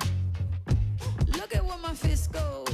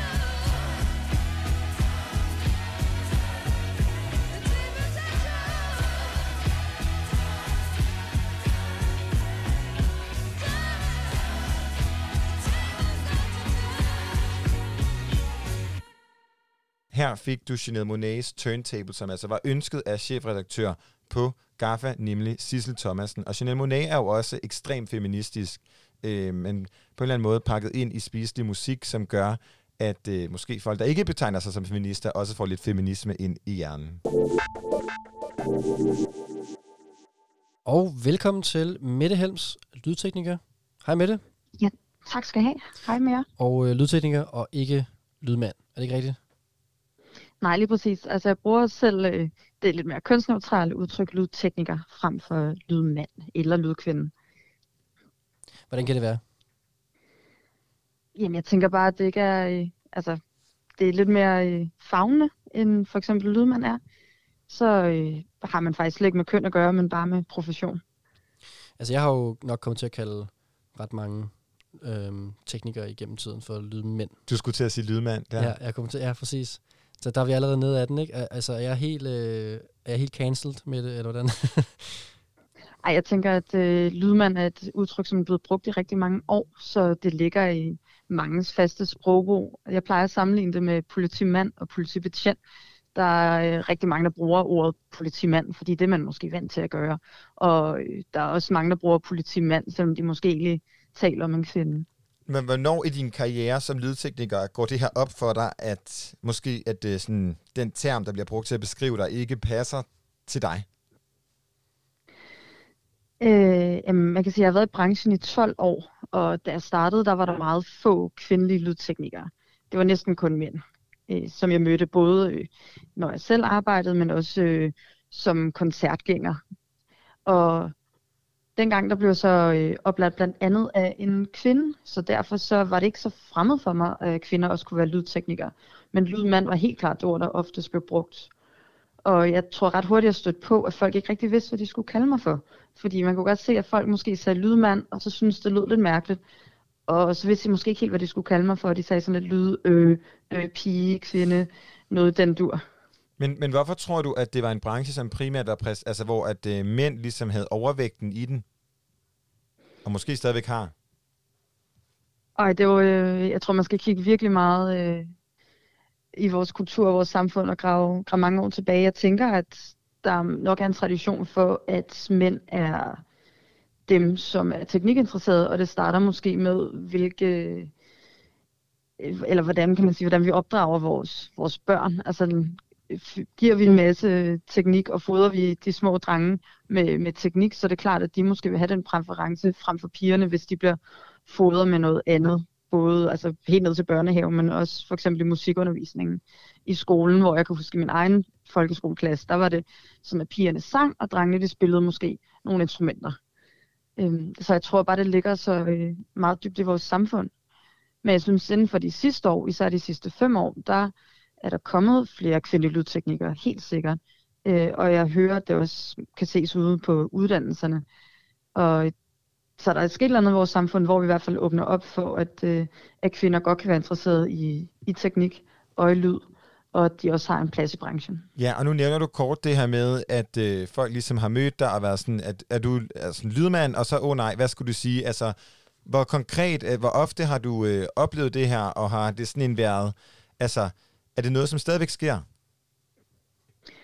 Jeg synes, det stadigvæk sker, at folk bliver sådan lidt forfjamsket og ikke helt ved, hvad de så skal kalde mig for. Altså, man kan sige, hvis folk kalder mig for lydmand, så bliver jeg ikke øh, fornærmet på nogen måde. Øh, det er måske mere mærkeligt, når folk står og tøver og ikke helt ved, hvad de skal kalde mig for, fordi så har de tænkt over mit køn. Og, øh, og så er de begyndt at sige lydpige, så har de måske også tænkt over min alder. Nu er jeg så blevet 30, det er måske ikke pige og møder så meget mere, som da jeg var de her 19-20 år gammel. Okay, men det lyder som om, at, at vi trods alt er på vej i den rigtige retning. Jeg tror du, at det har noget at gøre med, øh, nu nævnte du i hvert fald selv, at der var kommet flere øh, kvindelige lydteknikere. Tror du, at det har noget at gøre med den måde, vi omtaler øh, jer på, siger jeg, som, øh, som tekniker? Altså, at vi Jeg ligesom, tror- altså, vi ligesom ja. du ved, ja, tænker over, hvordan vi, vi, vi talesætter det. Jeg tænker både, jamen, hvordan, vi, hvordan vi taler, hvilke ord vi bruger. Jeg kan godt forstå, det er svært at tænke, at man, øh, at man kan være øh, lydmand, hvis man, er, hvis man er kvinde, og man måske endda også kun ser mandlige lydteknikere rundt omkring. Så jeg tror både det, at vi bruger nogle andre termer, men også at man kan spejle sig i andre kvinder. Man kan jo lidt sige, at, at hvis der kommer, man kan næsten sige, hvis hver kvinde inspirerer to nye kvinder bare, så, øh, så vil man jo se antallet af, af kvindelige lydteknikere eksponentielt vokse. Øhm. Er det noget, du gør? Inspirerer nye kvinder? Altså det vil, jeg, det vil jeg selvfølgelig mene. Selvfølgelig kan man sige både af, hvordan man øh, er øh, ude, ude i samfundet, og, og hvad folk ser måske, øh, hvis de ser mig stå og lave lyd til en koncert, så øh, kan de både møde, møde det der, men jeg har også været med til at øh, uddanne nye lydteknikere, og, og være en slags mentor for dem, men, øh, og det har så både været mænd og kvinder, og så har jeg så også afholdt øh, workshops for kvinder, og hvad kan man sige, ikke cis-mænd egentlig også, fordi det er jo så også endnu en gruppe, dem der ikke øh, måske passer i det traditionelle binære mand-kvinde-syn. Og øh, meget apropos den her uddannelse, altså da du startede øh, for 12 år siden, var det nogle overvejelser, du havde, at du som kvinde gik ind i et fag, som øh, sådan, i den gængse tale blev kaldt for lydmand? Jeg tror egentlig ikke, jeg tænkte så meget over det lige da jeg startede. At der tror jeg jeg havde, øh, havde masser at gå på mod, og bare øh, synes, det var super spændende, og glæde mig til at komme ud og dreje på nogle knapper selv. Men jeg tror mere, det er noget, som gik op for mig lidt løbende. Altså for eksempel, når man ser folk, som ikke lige ved, hvad de skal kalde mig for, eller, eller sådan noget. Eller når, det, når man pludselig står som den eneste kvinde i en gruppe, og sådan lidt, når man, så er man jo lidt en del af, af sådan en, en mandeklub lige pludselig. Men har det påvirket din selvforståelse at være en, øh, altså det her med sådan, dit fag, at være en kvinde i en, nu sætter vi begge to gåseøjne i radioen, men i en mandeklub? Jamen, jeg tror, øh, det, det påvirker helt sikkert på mange måder. Altså, det er jo også, selvom man, man øh, er etableret, så er det super rart at have nogen at spejle sig i. For det første, nu, lige nu i dag, der findes, synes jeg, der findes mange øh, communities, øh, primært på, på nettet, for kvinder, øh, både i lydteknik og i musikbranchen generelt. Men, men det er jo selvfølgelig også rart, kan man sige, at have nogen at spejle sig i, sådan, øh, i levende liv, ikke? Øh, Kan det være, Også. Undskyld, kan det være stressende, sådan det der med, at stress er måske ikke det rigtige ord, men sådan, er det ikke et pres, måske snarere sagt, øh, det her med, at øh, nu siger du, at du har lavet workshops, og du skal være mentor for unge kvinder, og sådan, altså det er jo ikke noget, der kræves, eller noget, som måske mandlige udviklinger tænker over, altså, at, altså det er jo ikke nødvendigvis et kald, du har, altså kan du følge mig, altså er det noget, du sådan, føler som pres? Nej, jeg tror ikke, jeg føler pres til det. Det er noget, jeg gør, når jeg har overskud, og, og når jeg har lyst. Man kan sige, det, der er også mange mænd, der har jo altid taget lærlingen ind i lydbranchen. I, øh, I hvert fald på en eller anden måde, ikke? fordi man jo også er øh, interesseret i at føre faget videre til nogle nye, så det ikke er øh, bare ender med, at der sidder en masse gamle nisser om 30-40 år. Øh, der skal hele tiden være nye til at tage over, synes jeg i hvert fald. Øhm, Man kan sige uden at man skal se det som konkurrenter, bare fordi der kommer nogle nye, så kan alle jo noget forskelligt, og, Absolut. og der er sikkert et stort... Øh, man kan sige lige nu, så, så er det måske lidt svært, fordi der er ikke øh, så mange muligheder for at øh, ja, kan man sige, udfolde sit erhverv, i hvert fald, øh, i hvert fald live, ikke? Jo, men og øh, man kan sige, altså, øh, nu er du jo ligesom vores rapporter inden fra den her sådan, lydteknikerbranche. Der er ikke nogen, hverken mig eller Rasmus, som er lydtekniker. Hvordan er øh, stemningen i, øh, i jeres fag? Fordi lige nu er det her jo et perfekt eksempel på en, en snak, som alle mulige mennesker, der ikke har noget med jer at gøre, øh, taler om. Er det her noget, som man også taler om blandt lydteknikere? Øhm, jeg har ikke øh, lige her for nylig har jeg ikke mødt så meget snakken om, hvilket sprog man bruger, og hvad man siger. Men jeg har helt sikkert mødt den før.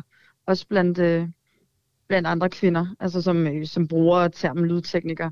Der har også været nogle øh, mere ironiske termer, som, øh, som female sound guy er, er en som på engelsk, altså kvindelig lydmand. Øh, som, som også bliver brugt lidt mere ironisk om, øh, at man er en kvinde, som ofte bliver kaldt for, for mand på sin vis, ikke? fordi det ligger i, i den måde, som mange omtaler ens fag på. Men er det også noget, øh, nu, nu handler Sissels øh, opråb her til hendes øh, skribenter jo meget om artister, altså er det også noget, øh, du har været opmærksom på, hvordan du omtaler artister, du arbejder med, for du laver tit lyd for øh, bands og artister, ikke? Jo, jo, jo, men jeg synes helt sikkert, at man skal tænke over, hvordan man omtaler folk. Også om man måske kan komme til at kalde, øh, altså bruge nogle måske negative termer om kvinder, altså primadonna og diva i den måde, som man, man mixer lyd på, ikke? som man måske ikke vil bruge om mænd. Og, men også bare, øh, altså, nu kan man sige, der er ikke så mange, der siger sangerinde. De fleste vil bare sige sanger, ikke? Øh, men man også beholder øh, jamen lidt neutraliteten der, og mere ser, øh, ser dem som artister, ikke så meget som kvindelig artist eller mandlig artist, men, men ser, hvad man, man, hvad man mere får ud, ikke?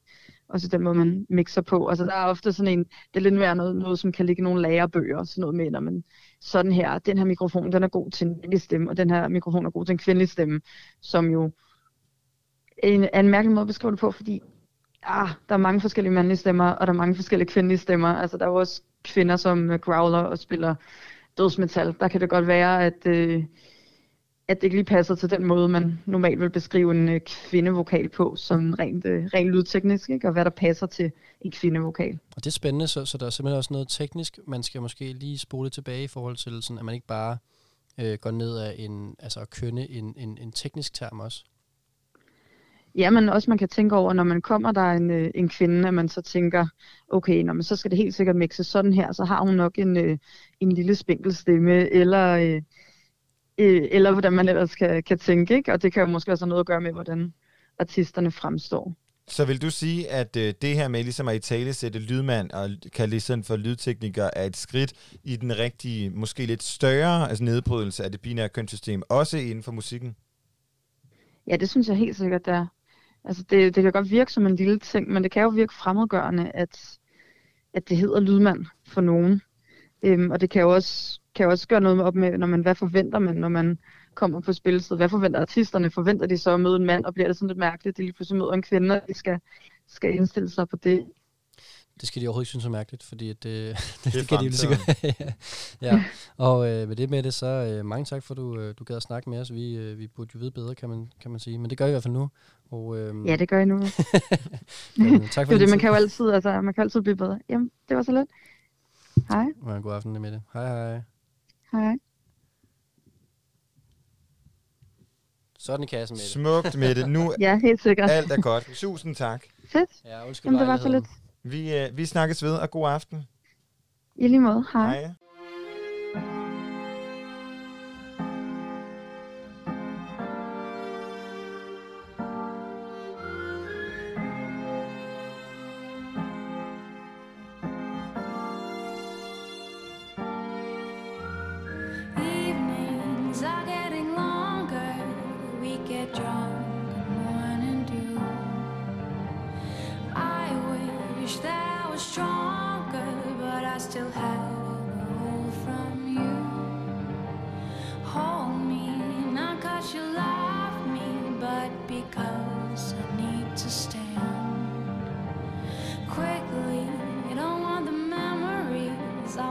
Turn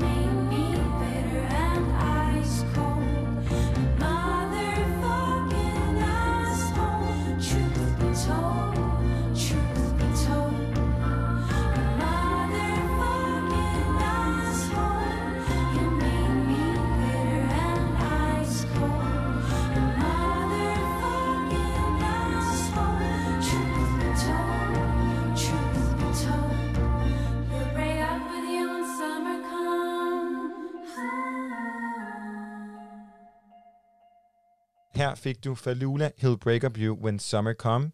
Tusind tak, fordi du lyttede med. Sådan lød det altså, da jeg, Christian Hennelings og du, kære Rasmus Damshold, dykkede ned i sexisme og prøvede at rydde op i vores egne hjerner. Og her til sidst, helt kort, hvad øh, har du så taget med fra den lille time? Ah, det er svært at gøre kort, men øh, altså, måske, at, øh, at det ikke er altid den måde, som jeg tænker, at ord kan lyde, øh, også af den måde, som den, jeg siger det til, kan forstå ordet. Jamen, det giver god mening. Det er jo præcis det der med at være opmærksom på, at intention er jo noget, der er inde i dig, og måske ikke er inde i modtageren. Jeg vil i hvert fald sige tak for snakken, og nu er klokken 20. Du lytter til Frekvens her på Radio Loud, og det er tid til nyhederne.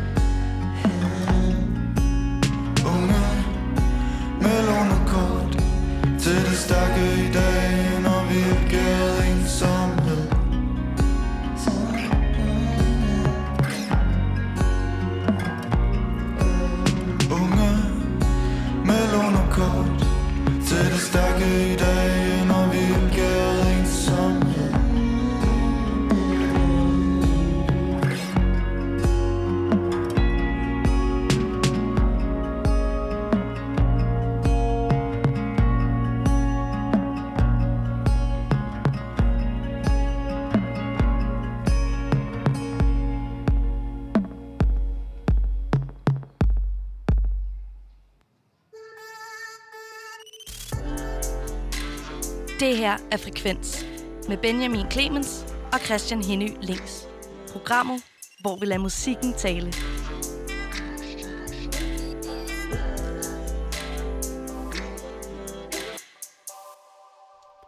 Og lige her efter nyhederne, der fik vi altså øh, First Flush med det nummer, der hedder Vilgæret Ensomhed. Og øh, hvis man kan huske det, så havde vi jo faktisk First Flush inde i vores Grape Out Loud-koncept, og det er faktisk også det, vi skal til nu. Godt nok ikke med First Flush, men med Megdes. Hele den næste time, den kommer altså til at stå på et dejligt klip for vores Grape Out Loud session med Megdes.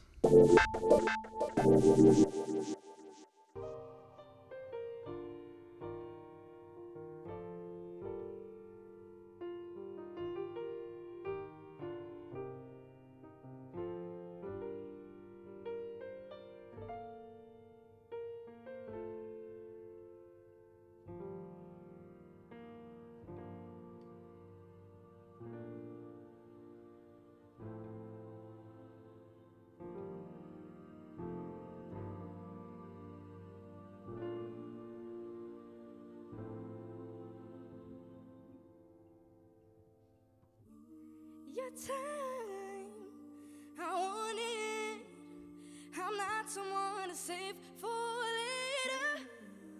I'm cause I waited. But now you're out for something better. Wish you luck. So good luck. Wish you luck. See, I attention. Mhm.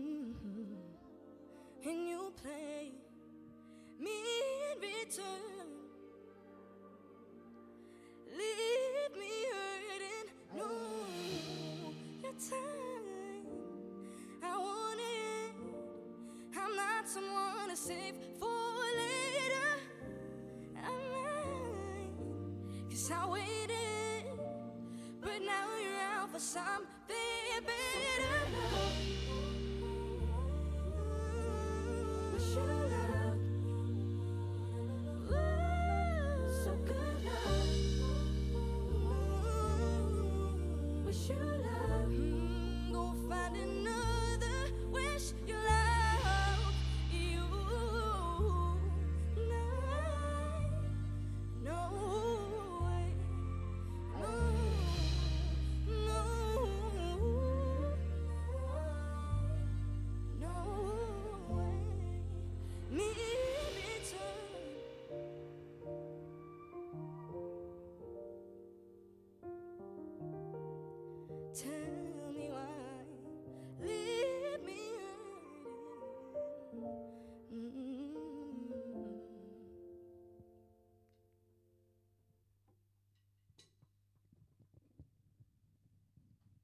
Hej. Alle sammen, der ser med. Mit navn er Magdis. Øh, jeg har mit smukke band med, Philip og Andreas, og vi vil gerne spille en EP for jer, øh, som jeg har skrevet og produceret selv øh, i karantænen. Så det har vi glædet os rigtig meget til, og det næste nummer, det hedder Scare You Off.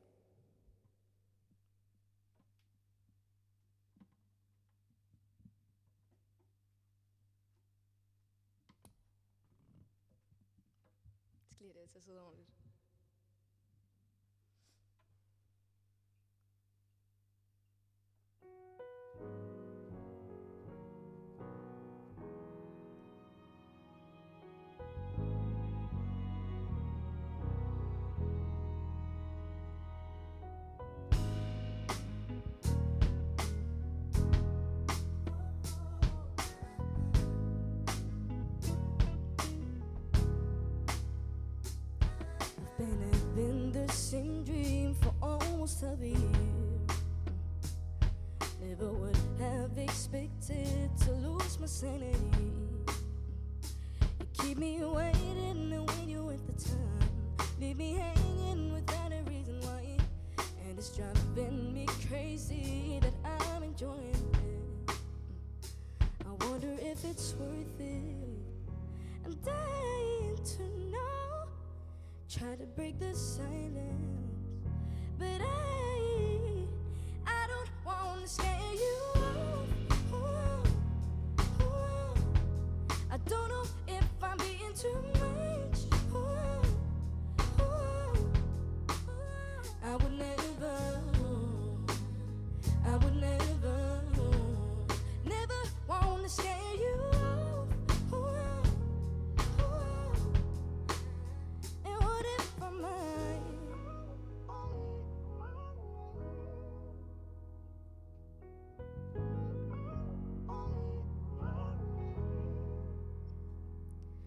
Been distancing myself from the reality.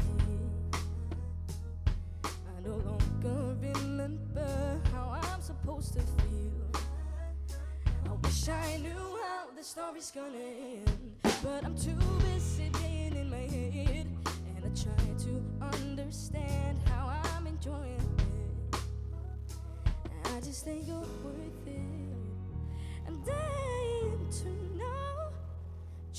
break the silence,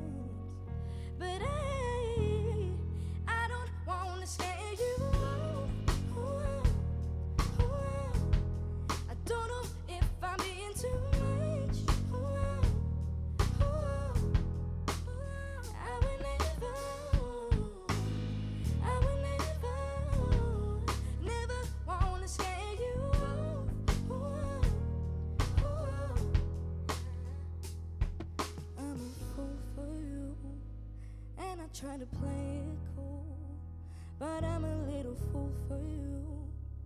Feel like this is never ending, cause I'm a fool for you. And even if I try not to, then what if I'm right? What if I? mm, what if, what if, what if, what if, what if, what if I? What if I? mm, What if I'm mine? What if I?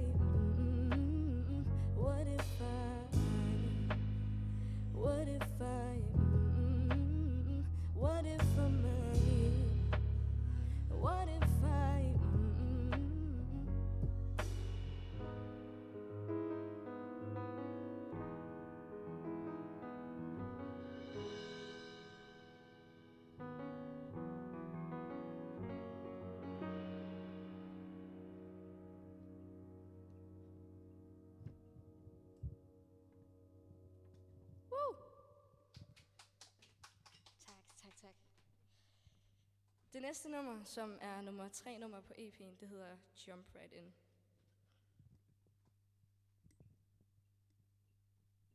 I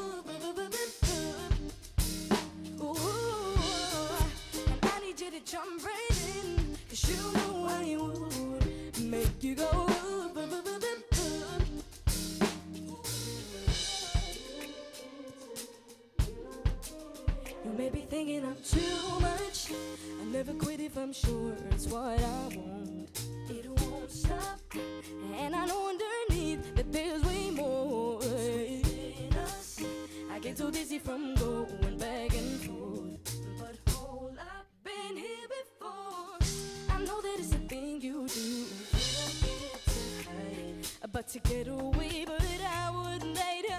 Just what you like. Way too many thoughts going through your mind. And tell me you don't want to get any closer.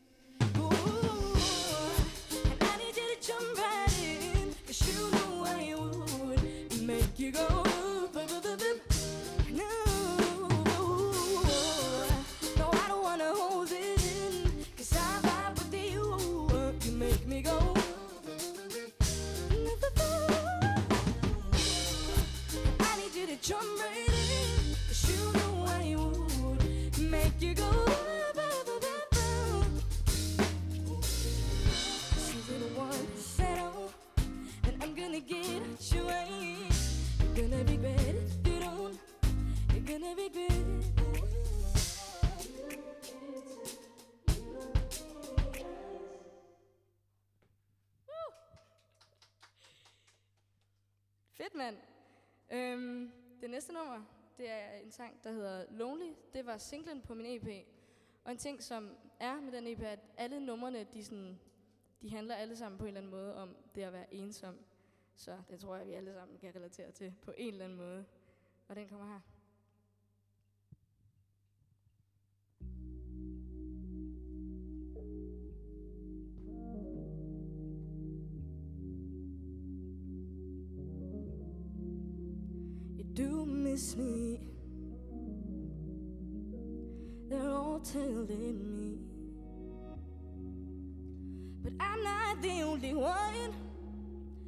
tell you that I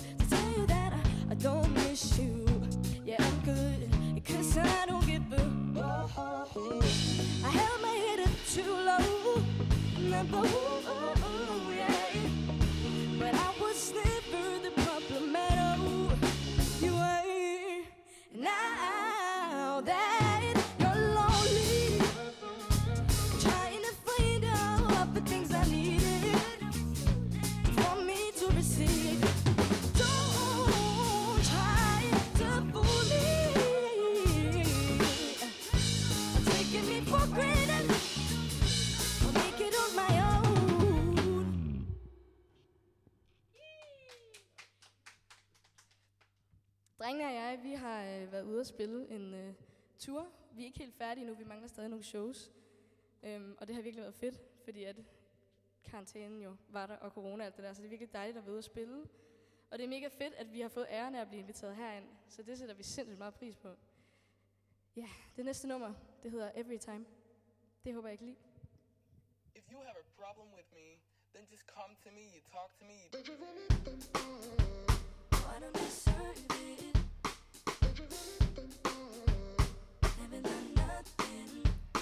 Did you really think that?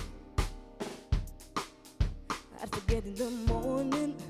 It takes a little bit longer. Cause oh yeah, you've been around. Oh yeah, you've been around. So did you really think that? Would take away what I have? And did you really think that? Mm-hmm, that with all of your talking, I'd be giving no warning. You don't need to run your mouth. You've already been around. I'm starting to believe that. And that you really think that it's gonna work for you every time. Every time. Cause you got everything you wanted. And leave the attitude at home, then start living your life. Instead of ruining mine. Did you never think say sorry. After all you did to me, I'm tired of how I've been treated. When is your mission completed? And don't you think that you can take away what I have? And did you ever think that? You're making up these stories will take away your worries. I know that you're feeling defeated, but don't take it out on me. I'm starting to believe that, that?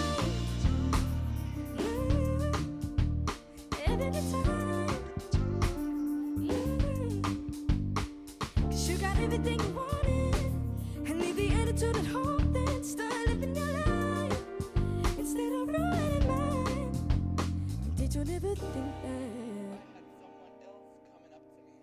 That you had to say sorry. Mm. Did you never think that? After what you did to me, no. And did you really think that? That you had to say sorry after all you did to me. I'm tired of how I've been treated. When is your mission completed? I'm starting to believe that. And that you really think that it's gonna work for you every time.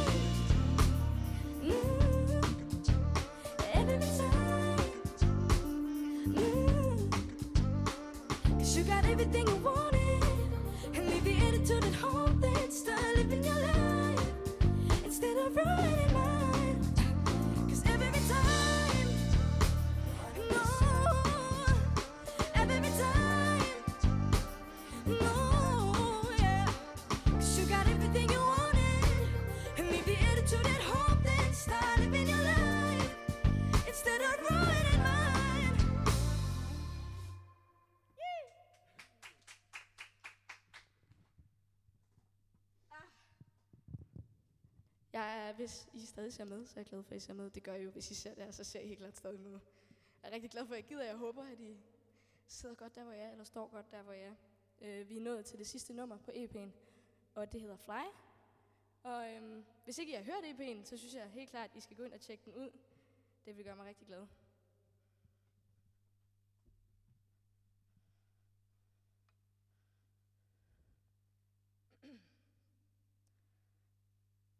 The surveillance everywhere. How much longer does it take? I'd like to know if you're aware that you locked me in a cage. I never thought that you were capable of this. But you've left me with no other choice than feeling guilty as I've flesh.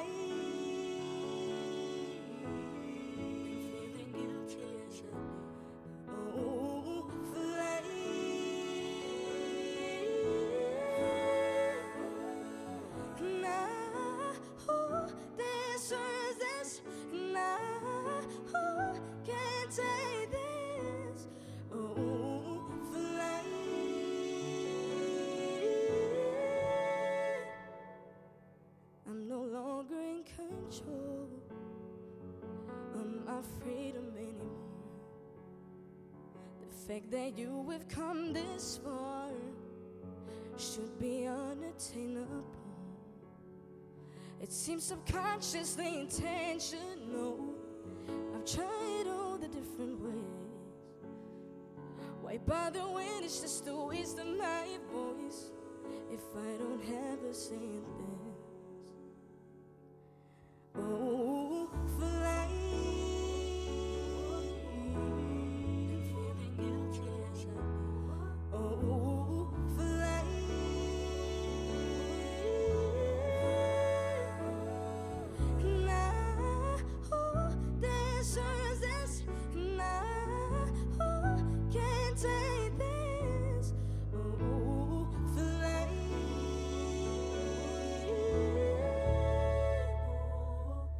did you put the things I said? It feels like you were never there.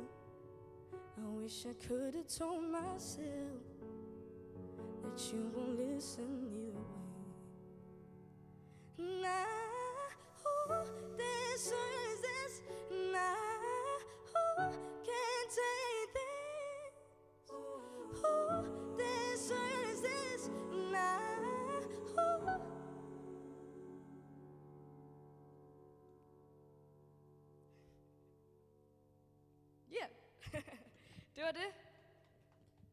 Tak fordi, at I gad at se med. Det var vi glade for. det har været grineren.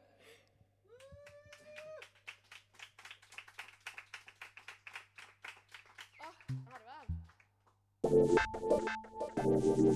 Velkommen til dig, Mægdes. Tak. Ja, og tak, Tak, for tak. musikken.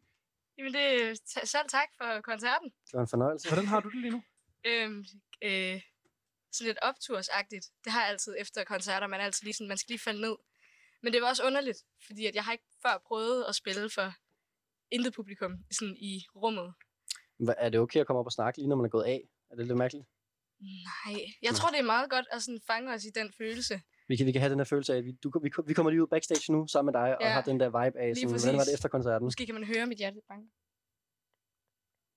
Hvis man kan, så er det rigtig god radio. Ja. Det banker i hvert fald rigtig, rigtig hårdt.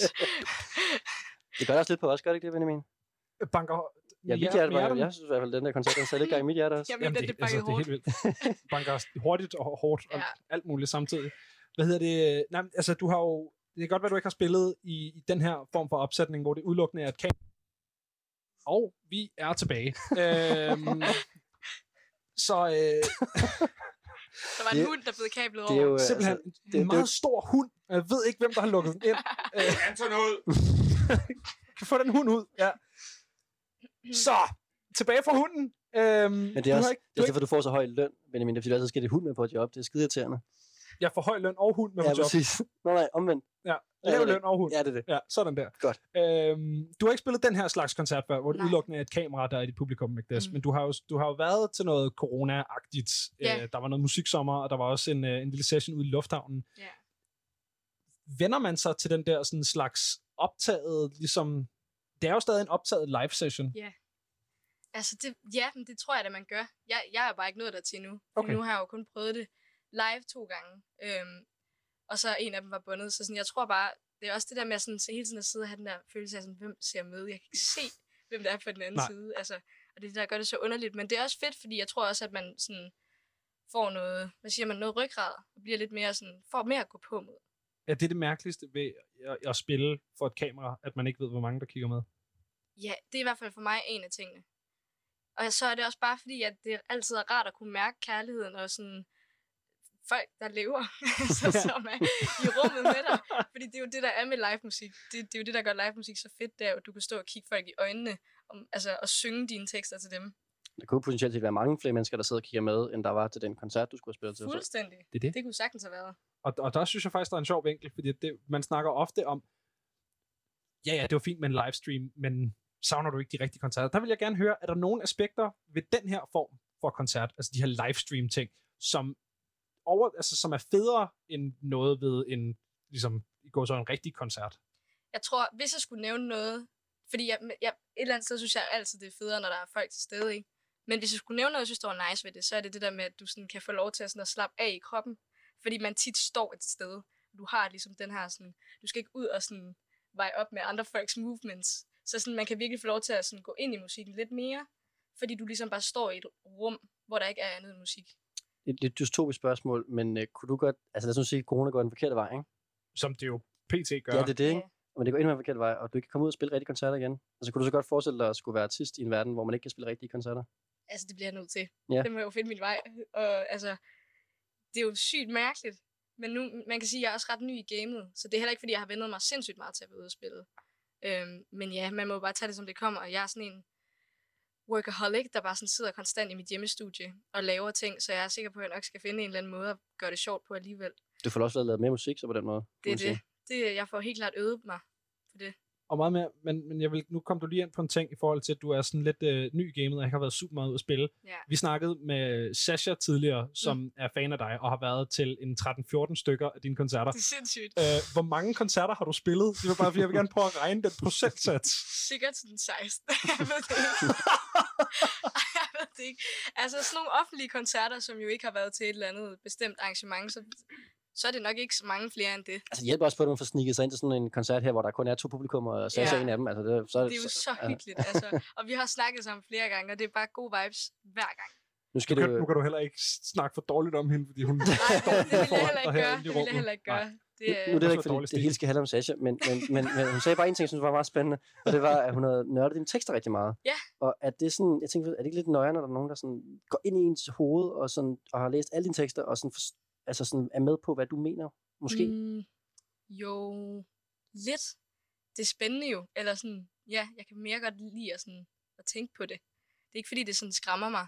Og det er jo også hele pointen med det. Det er jo også at, at sådan sige noget, og få nogen til at føle, at det er sådan, de har det, og kan relatere til det. Øhm, så det synes jeg bare er mega nice. Altså, og jo mere folk går ned i teksterne, jo mere glad bliver jeg det også for det. Så ved man, man har, at man har gjort noget for noget. Vi har snakket med dig før, Agnes, og øh, sidst vi snakkede med dig, der, havde du, øh, der var du aktuel med In Favor You, som vi også lige hørte, mens du fik lagt flyet fra dig. Øhm, nu er du så aktuel med den her EP Fly, som også var den, vi hørte dig spille igennem. Den kom for lidt over en måned siden, og det er din øh, første længere udgivelse, som du næsten må have været i gang med at skrive, da vi snakkede sammen der i april. Ja, Ja. Øh, jeg startede med den i karantænen. Okay. Der lavede jeg øhm, EP'en. Jeg skulle have været ude og spille nogle festivaler, og jeg skulle have været på forårstur. Så jeg var fuldstændig restløs. Så jeg ringede til mit team og spurgte sådan, hey, hvad synes I om at øh, prøve at lave en EP? Og så, så var jeg sådan, fedt. Lav noget og send det til os. Og så gjorde jeg det, og så var jeg bare i min egen hule, altså i flere uger, hvor jeg bare, altså ensomhed, man, man sådan kom ind og sådan totalt sådan analyserede det fra alle mulige sider. Ja, jeg, jeg, jeg tænkte på, nu, nu sagde du, øh, da du spillede øh, nummerne hernede, ej, først, først skal jeg lige sige, fordi vi snakker om Billie Eilish i går, øh, og du har faktisk lavet en omvendt Billie Eilish. Fordi hun har været ude at sige, at intet på hendes øh, plade må handle om corona, eller have noget med corona at gøre, hvor de nærmest kun, altså det handler ikke kun om corona, men forstår du, hvad jeg mener? Sådan, mm. Det hele rammesat omkring, du har været i karantæne, Ja. du har skrevet musikken, og sådan, Ja, altså det er faktisk, det, jeg, jeg vil sige, det er faktisk også mere til tilfælde, fordi det, jeg har altid skrevet tekster, når der jeg er i det. Øhm, og, sådan, og hvis så ikke jeg sådan har en sang at skrive, så skriver jeg det ned, og så bruger jeg det senere. Øhm, så sådan, det, var, det passede også bare perfekt med det der med ensomhed. Fordi egentlig handler det jo ikke sådan om corona, men det passede jo også bare perfekt med, at man fandt også ud af, hvordan man sådan var selv, og hvordan man fungerede i sit eget selskab. Og det der med ensomhed, fordi at det var et meget stort tema, fordi du sagde lige her før, da du spillede, at altså, alle numrene på EP'en Mm. handlede om ensomhed. Ikke kun det nummer, der hedder Låne. Men hele Munchausen. Det, det er jo ret voldsomt alligevel. Jamen, de, sådan, de, de, de er ligesom hver sit perspektiv af det, og, og forskellige situationer af det. Og det er jo sådan ligesom fokuseret på en relation til et andet menneske. Mm. Øhm, så det at føle sig ensom. Altså oplagt, og jeg ved godt, det er irriterende at svare måske, men det der med, er det subjektiv ensomhed? Altså er det dig, der har været meget ensom under corona? Nej. Nej. Eller, eller sådan... Åh, det er altså et svært spørgsmål, fordi det, var, det føler jeg ikke, at jeg er, sådan, jeg er sindssygt god til at være i mit eget selskab. Så det var ikke, fordi jeg var et hul i corona overhovedet. Øhm, det er mere i forhold til sådan kærlighed. Okay, Ja. Det, det, det er sådan alt sammen om, om kærlighed. Okay. Tør, nu ved jeg ikke, om jeg tør spørge mere ind til det. Nej. Det får du ikke Du lov har til. også virkelig fået, øh, fået spurgt ind, kan man sige, Rasmus. Hvad hedder det? Jeg er ikke færdig nu. Du nævnte til gengæld noget andet, Migdes, som jeg synes var interessant, som er det her med, at øh, hvis du ikke har en sang at bruge en tekst på, så skriver du det ned. Øh, så det vil sige, du har sådan sådan en klippe-klister-ark. Du bare... Ja. Hvordan fungerer det i forhold til ligesom at, at, at lave et, ligesom et sammentømret, sammenhængende øh, nummer med sådan nogle klippe-klister-noter? Det ved jeg faktisk ikke. Nej. Det har altid passet. Det har altid været så heldigt at passe sammen. Det, som jeg har haft fra forskellige steder, og så har det passet med sådan en, en længere udgivelse. Og det er tit også bare, det er ikke sådan decideret tekst, jeg skriver ned, fordi det gør jeg altid alt efter rytme i melodi og sådan noget. Jeg plejer bare at skrive sådan et overordnet emne og sådan en lille bitte sådan indledning til en stil-agtigt. Ja. Om tanker om noget bestemt. Og så kan jeg så finde det frem, og så kan jeg bare sidde og bruge en hel dag på at høre et eller andet mega sådan mel- melankolsk musik. Og bare sådan prøve at finde det frem. Du har udgivet nogle ting før, men det her det er jo altså din debut-EP, altså det er din første sådan, sammenhængende øh, store i gåsøjne udgivelse. Øhm, har det været sværere? Hvordan har det været sværere, kan jeg måske spørge i stedet for, øh, at, at skrive noget, der hænger sammen som større værk? Hænger det sammen som større værk? Ja. Mange spørgsmål. Det, sy- det, synes jeg, det synes jeg helt klart, det gør. Øhm, det, det, det handler om de samme mennesker. Øh, så på den måde hænger det sammen. Øhm, og jeg synes noget, der har været sværere ved det, er faktisk, at det er det første, hvor jeg sådan 100% har skrevet og produceret alt, udover en af numrene, som er co-produceret, og det er Lonely. Øhm, og det har været lidt svært, fordi så, så udgiver du noget, ikke nok med, at det er en større udgivelse, men det er også bare under dit ansvar. Fuldstændig. Det er sådan dig, det er din skyld, hvis folk ikke kan lide det. sådan, Du ikke stå og pege det er den følelse, man sådan lidt står og har, hvis man sådan ser det sort på hvidt. Så Hvorfor, det er har det været vigtigt, hvorfor er det vigtigt for dig at skulle producere det selv? Fordi at øh, det kan jeg bare allerbedst lide. Jeg, er, jeg kan bare bedst lide at gøre tingene selv. Er det sådan en kontrolfreak-ting, eller er det mere sådan, altså at du skal have styr på det? Mm, det ved jeg ikke. Jeg, jeg, jeg har bare så mange idéer, og det er helt vildt svært nogle gange at, at få dem ud til andre mennesker. Øh, fordi du kan ikke forklare en lyd. Det er virkelig svært. Så jeg tror også bare, at det er fordi, at jeg, jeg er den workaholic, jeg er. Jeg sidder om natten hver nat og bare har lyst til at lave noget. Så ender det med at blive til noget. Ja. Så det er mere bare sådan, fordi jeg ikke kan lade være. Så du er ikke, det er ikke, fordi du er bange for at lokke folk ind i det univers, kan man sige? Nej, overhovedet ikke. Folk Det- skal være velkomne. Ja, folk skal være så velkomne. Folk skal næsten trække sind, Der er ikke, om de vil det. der eller er ej. ikke, der er ikke ensomt i det, i det Ja. univers. Nej. Hvad hedder det? Det er meget sjovt, at vi kom ind på det her, fordi det var også noget, vi snakkede om sidst, vi snakkede med dig, Magdas. Det her med, at øh, du altså som ret ung har sagt nej til nogle pladekontrakter, fordi at øh, musikken ikke længere vil være selvskrevet. Mm. Øh, og så kan man jo så sige, at jo jo, dels hvis folk ikke griber den her EP, så er der ikke så mange andre dig, der kan stå på mål for det. Men omvendt kan man jo også sige, at du lige pludselig står med en debut-EP, som er fuldstændig selvskrevet. Så hvordan, øh, hvordan føles det? Det er dejligt at kunne sige, at jeg, jeg ligesom holdt det løfte, jeg lovede mig selv, dengang jeg ikke var særlig gammel, og sådan gik og fik at vide af mine forældre hele tiden, du må ikke skrive under på noget, før vi har set det. Og sådan mig, der bare har været derhjemme og været sådan, jeg skal bare ikke snydes, eller sådan et eller andet, så er det rart at vide, at jeg ligesom, jeg har sagt nej til nogle ting, og det har givet mig noget helt vildt godt. Øh, og det kunne man jo heller aldrig vide. Og jeg var også helt vildt nedtrykt, da jeg sagde nej til de her ting, for jeg var sådan, har aldrig ødelagt det. Men i dag, så er jeg jo bare sindssygt glad for det. Og stolt. Møder du artister, som har kommet til at sige ja til nogle ting, de skulle sige ja til? Ikke af hvad jeg ved. Nå. Det er da meget godt, at folk ligesom Ja. dig, der er gode til at... Jamen, jeg kender ikke super mange artister. Nå, okay, det er måske bare det så. Jeg har nogen, jeg sådan er tætte med, men jeg kender ikke sådan det store. Altså, er det, fordi du bor i Kolding? Må jeg spørge om det? Det kan måske godt være, Ja. at du støder ikke ind på så meget. Og sådan, jeg vil sige, der, der, jeg tror også, man får fl- væsentligt flere jobs, hvis man hele tiden er omkring. Altså, så får du Mm. mere at lave, og så møder du flere mennesker. Så det burde du måske gøre, eller? Jeg elsker København. Altså, og der kommer et men. Jeg kunne godt mærke jeg, kan virkelig, jeg, jeg elsker store byer, og jeg vil så gerne bo her. Øhm, men Men jeg, jeg ved, at sådan, jeg får en helt bestemt ro, når jeg kommer hjem i Kolding, og jeg tror, det er meget godt at, at hvad siger man, sådan beholde den i mig så lang tid, man kan. Fordi hvis jeg ender der, hvor jeg gerne vil ende med min karriere, så kan det jo lige pludselig bare gå hen og gå for hurtigt. Så jeg er bare meget påpasselig, hvad det angår alt det der. Så det er derfor, jeg også gerne vil bo i Kolding. Og så har jeg ligesom fået lavet mig mit hjemmestudie, som gør det mega fedt. Kommer folk så til dig? Øh, nej, altså det, det, gør, det, jeg kommer til København.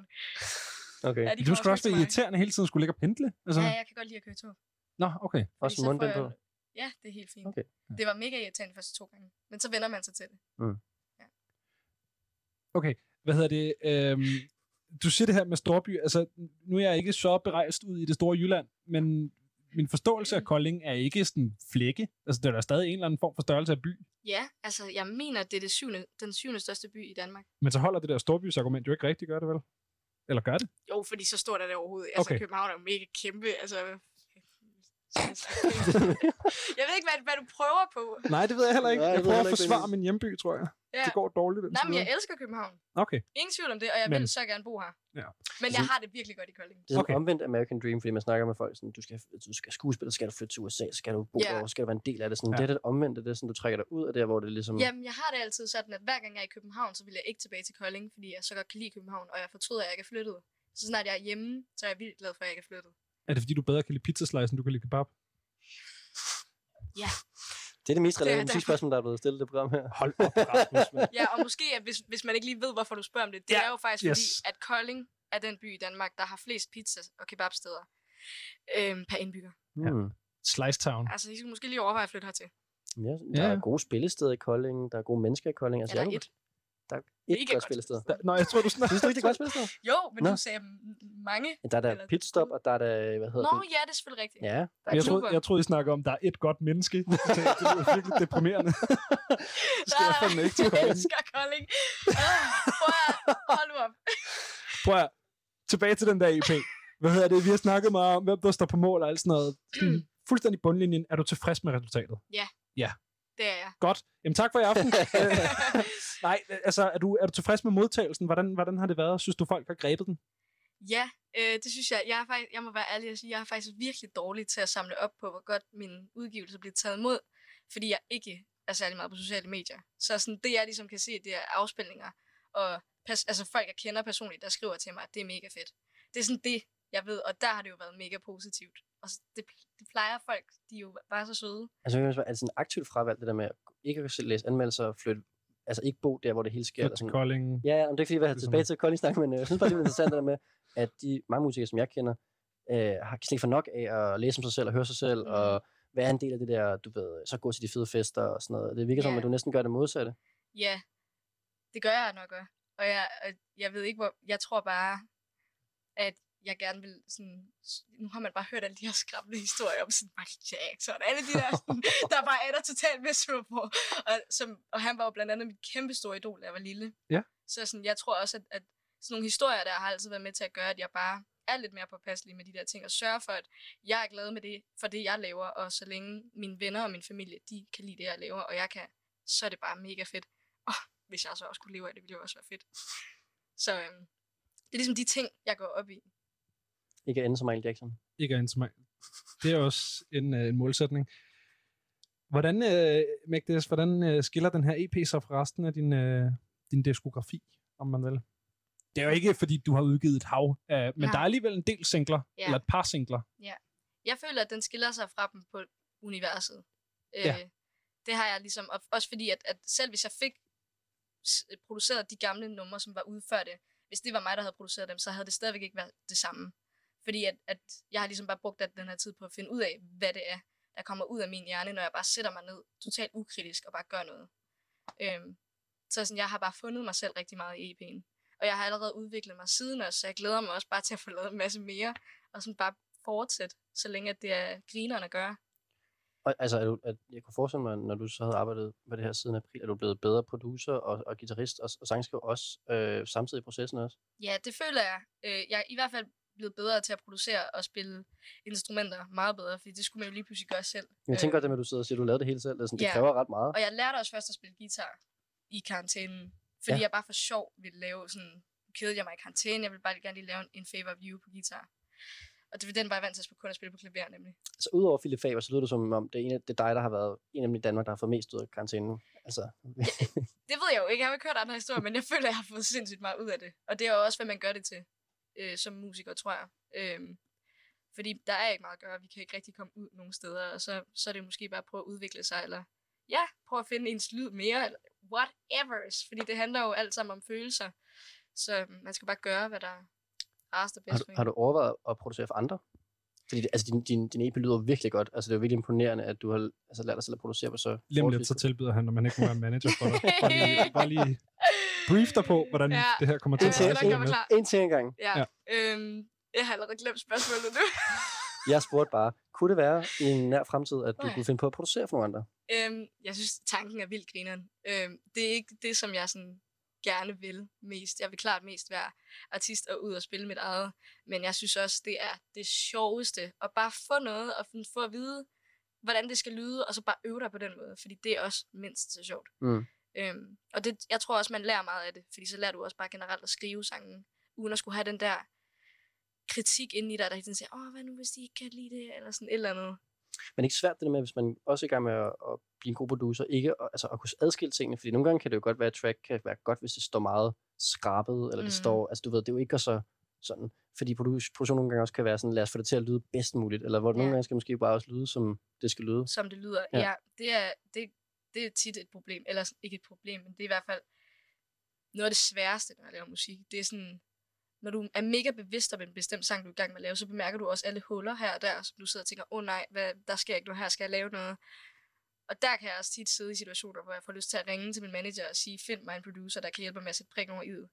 Øhm, hvilket jo også var det, jeg gjorde med Lonely og In Favor of You. Øhm, men ja, man skal jo bare tro på det og vise det til nogen, som også kan give dig en konstruktiv feedback. Ja, og ellers bare sådan, ja, stol på det. Det er lidt som at lave radio faktisk. Nogle gange kan de der huller helt stille tidspunkter bare rigtig fine. Hvor jeg for eksempel har slukket for din mikrofon, Rasmus. så bliver der så dejligt stille. Ja. Hvad hedder det, Magdes, jeg bider mærke i, at øh, du siger, at den her EP, den er skrevet under corona. Yeah. Samtidig så hedder øh, din EP den ene ting, man bare overhovedet ikke måtte under corona, nemlig Mm. Fly. Ja. Hvorfor hedder den det? Det er fordi, altså jeg overvejede jo faktisk at kalde EP'en for Lonely. Men jeg synes også bare, det var for obvious, og det var bare sådan, singlen hed Lonely, og det gad jeg ikke. Så jeg var sådan, også fordi jeg, lige så meget som, jeg ved det ikke, den, den endte med at hedde Fly. Og det, det tror jeg, at den endte med at hedde, fordi at jeg følte, at sådan, alle sangene på en eller anden måde også bare handler om at give slip. Enten på, enten give dig slip for dig selv, altså lad dig selv komme videre, eller lad andre komme videre, eller hvordan det nu kan være. Så er det sådan flyve væk. Ja, og det er også det, Fly handler om, sangen. Så det er mere fly i sådan Disneys op, end det er fly i at flyve en flyver. Ja, ja, fuldstændig. Ja. Det var ikke, fordi jeg savnede at flyve fly. Nej. Nå nej, det var også bare, du ved, oplagt jokes, så man skulle jo gøre det. Ja, ja. Hvad hedder det? øh, Der er et par sange på den her EP, som er sådan roligere og mere klaverdreven, end man ellers har hørt fra dig. Øh, Er det noget, der er opstået i trit med, at du har produceret med af det selv? Eller sådan, hvordan, hvor kommer den lyd fra? Det har altid været det, som jeg kom med. Øh, hvis jeg blev sat i et rum og skulle skrive noget musik, så er det altid sådan, det lød. Og, og så kom det nok heller ikke meget længere, når jeg var færdig. Øh, hvor jeg var sådan, det er ligesom mit take på det. Og hvis jeg så følte for, at der skulle mere på det, så ville jeg give det til andre. Så sådan, det er bare mere det, der ligesom kommer ud af mit hoved. Det er bare den her lidt mere sådan chilleren, vibe, stille-agtig form for musik. Og der, er, der kommer helt klart også bangers. Ikke bangers. Sådan nogle, dem der, hvor man danser. Hvad hedder det? Det er. Optempo. Det er Optempo. banger. Der kommer helt klart, klart også optempo sange, men jeg, er, jeg tror, jeg finder allermest på de stille sange. Okay. Ja, hvilket jeg synes er lidt træls nogle gange. Hvorfor? Fordi jeg vil helt, jeg kan godt lide at danse øh, på scenen og sådan have det sjovt, imens jeg performer. Men, Men det er jeg bare som sådan en slow dance. slow dance. Ja, du ved, til en, sjæl, en sjælerdans. Ja, det kunne jeg også gøre, men det, men altså, hvis der er 100 af dem, så bliver det lidt kedeligt i den lange ende. Det er. Et steneren med et Så show, det er bare, bare... lidt sjovere også at have nogen, hvor at, også fordi jeg elsker selv at høre op sangen mega meget. Så det prøver jeg bare så meget, muligt, så meget som muligt at gøre, men jeg tror også, det kommer med, jo bedre jeg bliver til at producere, jo mere kan jeg også lave de der optempo sange, som kræver mere. Men det kræver også, at man kan skrive dem. Eller sådan, hvis, hvis du bare pumper sjæler ud, eller det ved jeg ikke. Der, der er det så også den der med, at det hele er selvskrevet. Altså, kunne du så finde på at lave en eller anden feature-ting i fremtiden, for at kunne Oh, ja. pumpe nogle flere... Øh... Jeg elsker features. Altså, jeg synes, det er mega gerne. Det er sådan, det, det, jeg synes bare, det er fedt at, sådan, at få andre med på det. Så er det selvfølgelig svært, at man ikke kender nogen, fordi man aldrig kommer til København. Det er pisseirriterende. Ja. Altså. Nu, nu ved vi jo, at øh, Clara også øh, florerer i Kolding. Ja, hun bor hos mig. Ja, lige præcis. Øh, du- kunne man forestille sig det? At vi lavede et collab. Ja. Altså, vi har prøvet nogle gange. Vi kommer aldrig særlig langt. Fordi så drikker vi nogle drinks og sådan noget. altså, men, Det der, der er der blevet lavet skrevet rigtig mange gode numre på den måde. ja, ja, helt Jo, klart. bestemt. Men ja, og ja, vi har snakket om det så mange gange, at det kunne være mega grineren, men jeg ved ikke, hvad der kommer til at ske, fordi samtidig så, så prøver vi også begge to stadigvæk at finde vores egen lyd sådan 100%, så vi bliver også ved med hele tiden at have travlt med det, vi gerne selv vil, og jeg tror også, vi har det sådan, det skal nok komme, hvis det kommer, ikke noget stress. Mm. Vi kender hinanden så godt, at vi kan bare sende et nummer, hvis det er. Men er du overrasket over, at nu snakker vi med Sasha tidligere, som er fan af både Clara og dig, og og du varmet op for Clara og sådan noget. Mm. Altså er du overrasket over, at folk ligesom kan, altså, er med på begge vogne, både hos dig og Clara, eller sådan, synes du selv, musikken er til på hinanden? Jamen, altså, jeg, jeg synes ikke, at det er underligt. Øhm, jeg var jo henne og spørge Clara. Grund til, at jeg kender hende, var, fordi jeg tog fat i hende efter en koncert i Kolding, hvor jeg spurgte, om jeg måtte være support for Mm. hendes kommende ture. Fordi jeg følte, vi havde den samme målgruppe. Så sådan, jeg har altid tænkt, at det jo nok også er sådan der omkring. Og med den vej, jeg er ved at bevæge mig, så tror jeg også, at det går lidt længere fra det, og hun er sådan... Ja, hun er også en, på vej en anden, et andet sted hen, så sådan, måske ikke lige så meget nu, som det var i starten. Har du flere featureforslag, Benjamin? Lordi. Lordi? Ja, det der finske Melodi Grand Prix band. Gud ja. Ja. Øh, Rock, halleluja. Er det ikke ja, dem? Jo, det er Er dem. det ikke dem? Hard rock. Jeg Skal I lige så have meget. halleluja? Det- men det er jo en skal vi- mulighed, skal vi- altså. Jeg kunne da godt prøve at spørge dem. Ja. Jeg tænker, det er begrænset, hvor mange sådan, unge danske R&B-kunstnere, der, der lige slider i Lordis DM's. Men altså det "Hey, der til er det ikke det, det hedder? Ja, jeg ved ikke, om var de helt ude i growl? Var det ikke bare sådan noget ACDC, sådan noget farrock-vokal over en lidt hårdere ting? Det er så Jeg vildt. growler tit, altså når det er, vi Du, øver. growl, du growler tit. Ja, sådan, for, det kan jeg godt finde på, fordi jeg er sådan... Hvorfor? Jamen, det er bare mega fedt nogle gange at gøre noget helt andet. Er det sådan, at- Så går jeg i gang med fly. Så er jeg sådan, det var så med. Men kan det ikke ødelægge stemmen og growle? Jo, jeg gør det kun i to sekunder. Jeg kan ikke holde. Fedt. Jeg kan ikke holde den længere. aflyse sin koncert, fordi man har growlet så meget til opvarmning. Ej, jeg gør det ikke til shows. okay, okay. Det er kun til øver. Bare lige presse sig selv, sådan, Ja. hvor, langt kan jeg tage min stemme ud? Ja. Ej, det er Hvor meget kan jeg smadre den umiddelbart, inden jeg skal sådan nogenlunde leve af den? Ja. Ja. Det, det var simpelthen godt. det første band, der sprang dig i hovedet, da jeg skulle om, omkring feature til... Du øh, puttede mig lige on the spot, ja. Rasmus, og øh, jeg gik i panik, mm. og det var det, der kom ud. Ja. Lordi. Ja. Har, har du et bedre forslag? Hvad med Lord? Lord ja, måske lidt mere, øh, men du ved, så... Ja. Så australsk øh, ung øh, Øh, den der Royals-typen Nå. der. Nå ja. Der synes jeg umiddelbart, at Lordi er mere spændende. Ja. ja.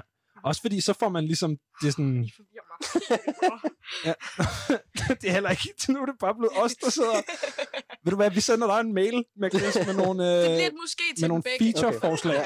øh, det bliver send en mail. Send en mail, så kigger på det. Ja. Øh, vi sender en mail med nogle forslag til forskellige features. Øh, nej, hvem, hvem gad du godt selv arbejde sammen med, hvis det ikke skulle være klar? Fra Danmark? For oplagt. Ja, eller fra Finland måske. Altså, hvis jeg kunne vælge sådan over alt i hele verden.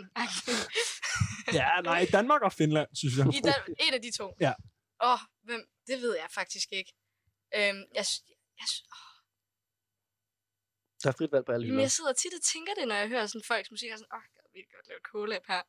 Sådan, jeg har... Kops har altid var vildt cool. Mm. Jeg synes, Kops er for nice. Ja, det kunne jeg godt se. Og vi havde det også på tale på et tidspunkt, og så startede vi vores egne projekter, og så blev det ikke til noget. Så det kan jo være, det sker. Men der kan jeg sige, hvis du kommer til mange af de her musikbranchefester inde i København, så kan du bare, altså så er det det, man siger sådan anden. Ja, ja. Du ved, man siger sådan, hey, og så er sådan, at, vi skal, vi skal vi lave noget sammen en dag. Ja, ja, og så man, ja. jeg er jo helt sikkert, og sådan noget, så laver man aldrig noget sammen. Kan du se, hvordan Rasmus han lige sidder og flexer noget insider? det. Ja, fuldstændig. Ja, ja. Han er lige lidt sejren også der, ikke? Ej, vi er alle sammen Vi kan bare lave et collab sammen. Ja, det kan vi bare gøre. Ja. Skal vi bare? Ja. Mm, det må I gerne. Du kan få lov til at være hype man på scenen. Jeg ved ikke, hvordan jeg blev kørt op på sidesporet helt lige pludselig. Det ved jeg ikke, om han kan. Jeg synes, han sad og spillede smart, da vi fandt Ja. på det her. Ikke? Jeg kan måske køre backtracksene. Ja, ja, helt sikkert. Du kører bilen. Jeg kan godt sælge merch måske. Ja, det kan Ja. godt gøre. Du står i merchbåden, det bliver skide godt. Ja. Og med det, så er vi faktisk ved at være nået til vejs ende i aftenens udsendelse af Frekvens. Mit navn det er Benjamin Clemens, og jeg har stået i studiet i aften med Christian Hennelings. Vi er tilbage i morgen fra 18 til 21. Klokken den er 21.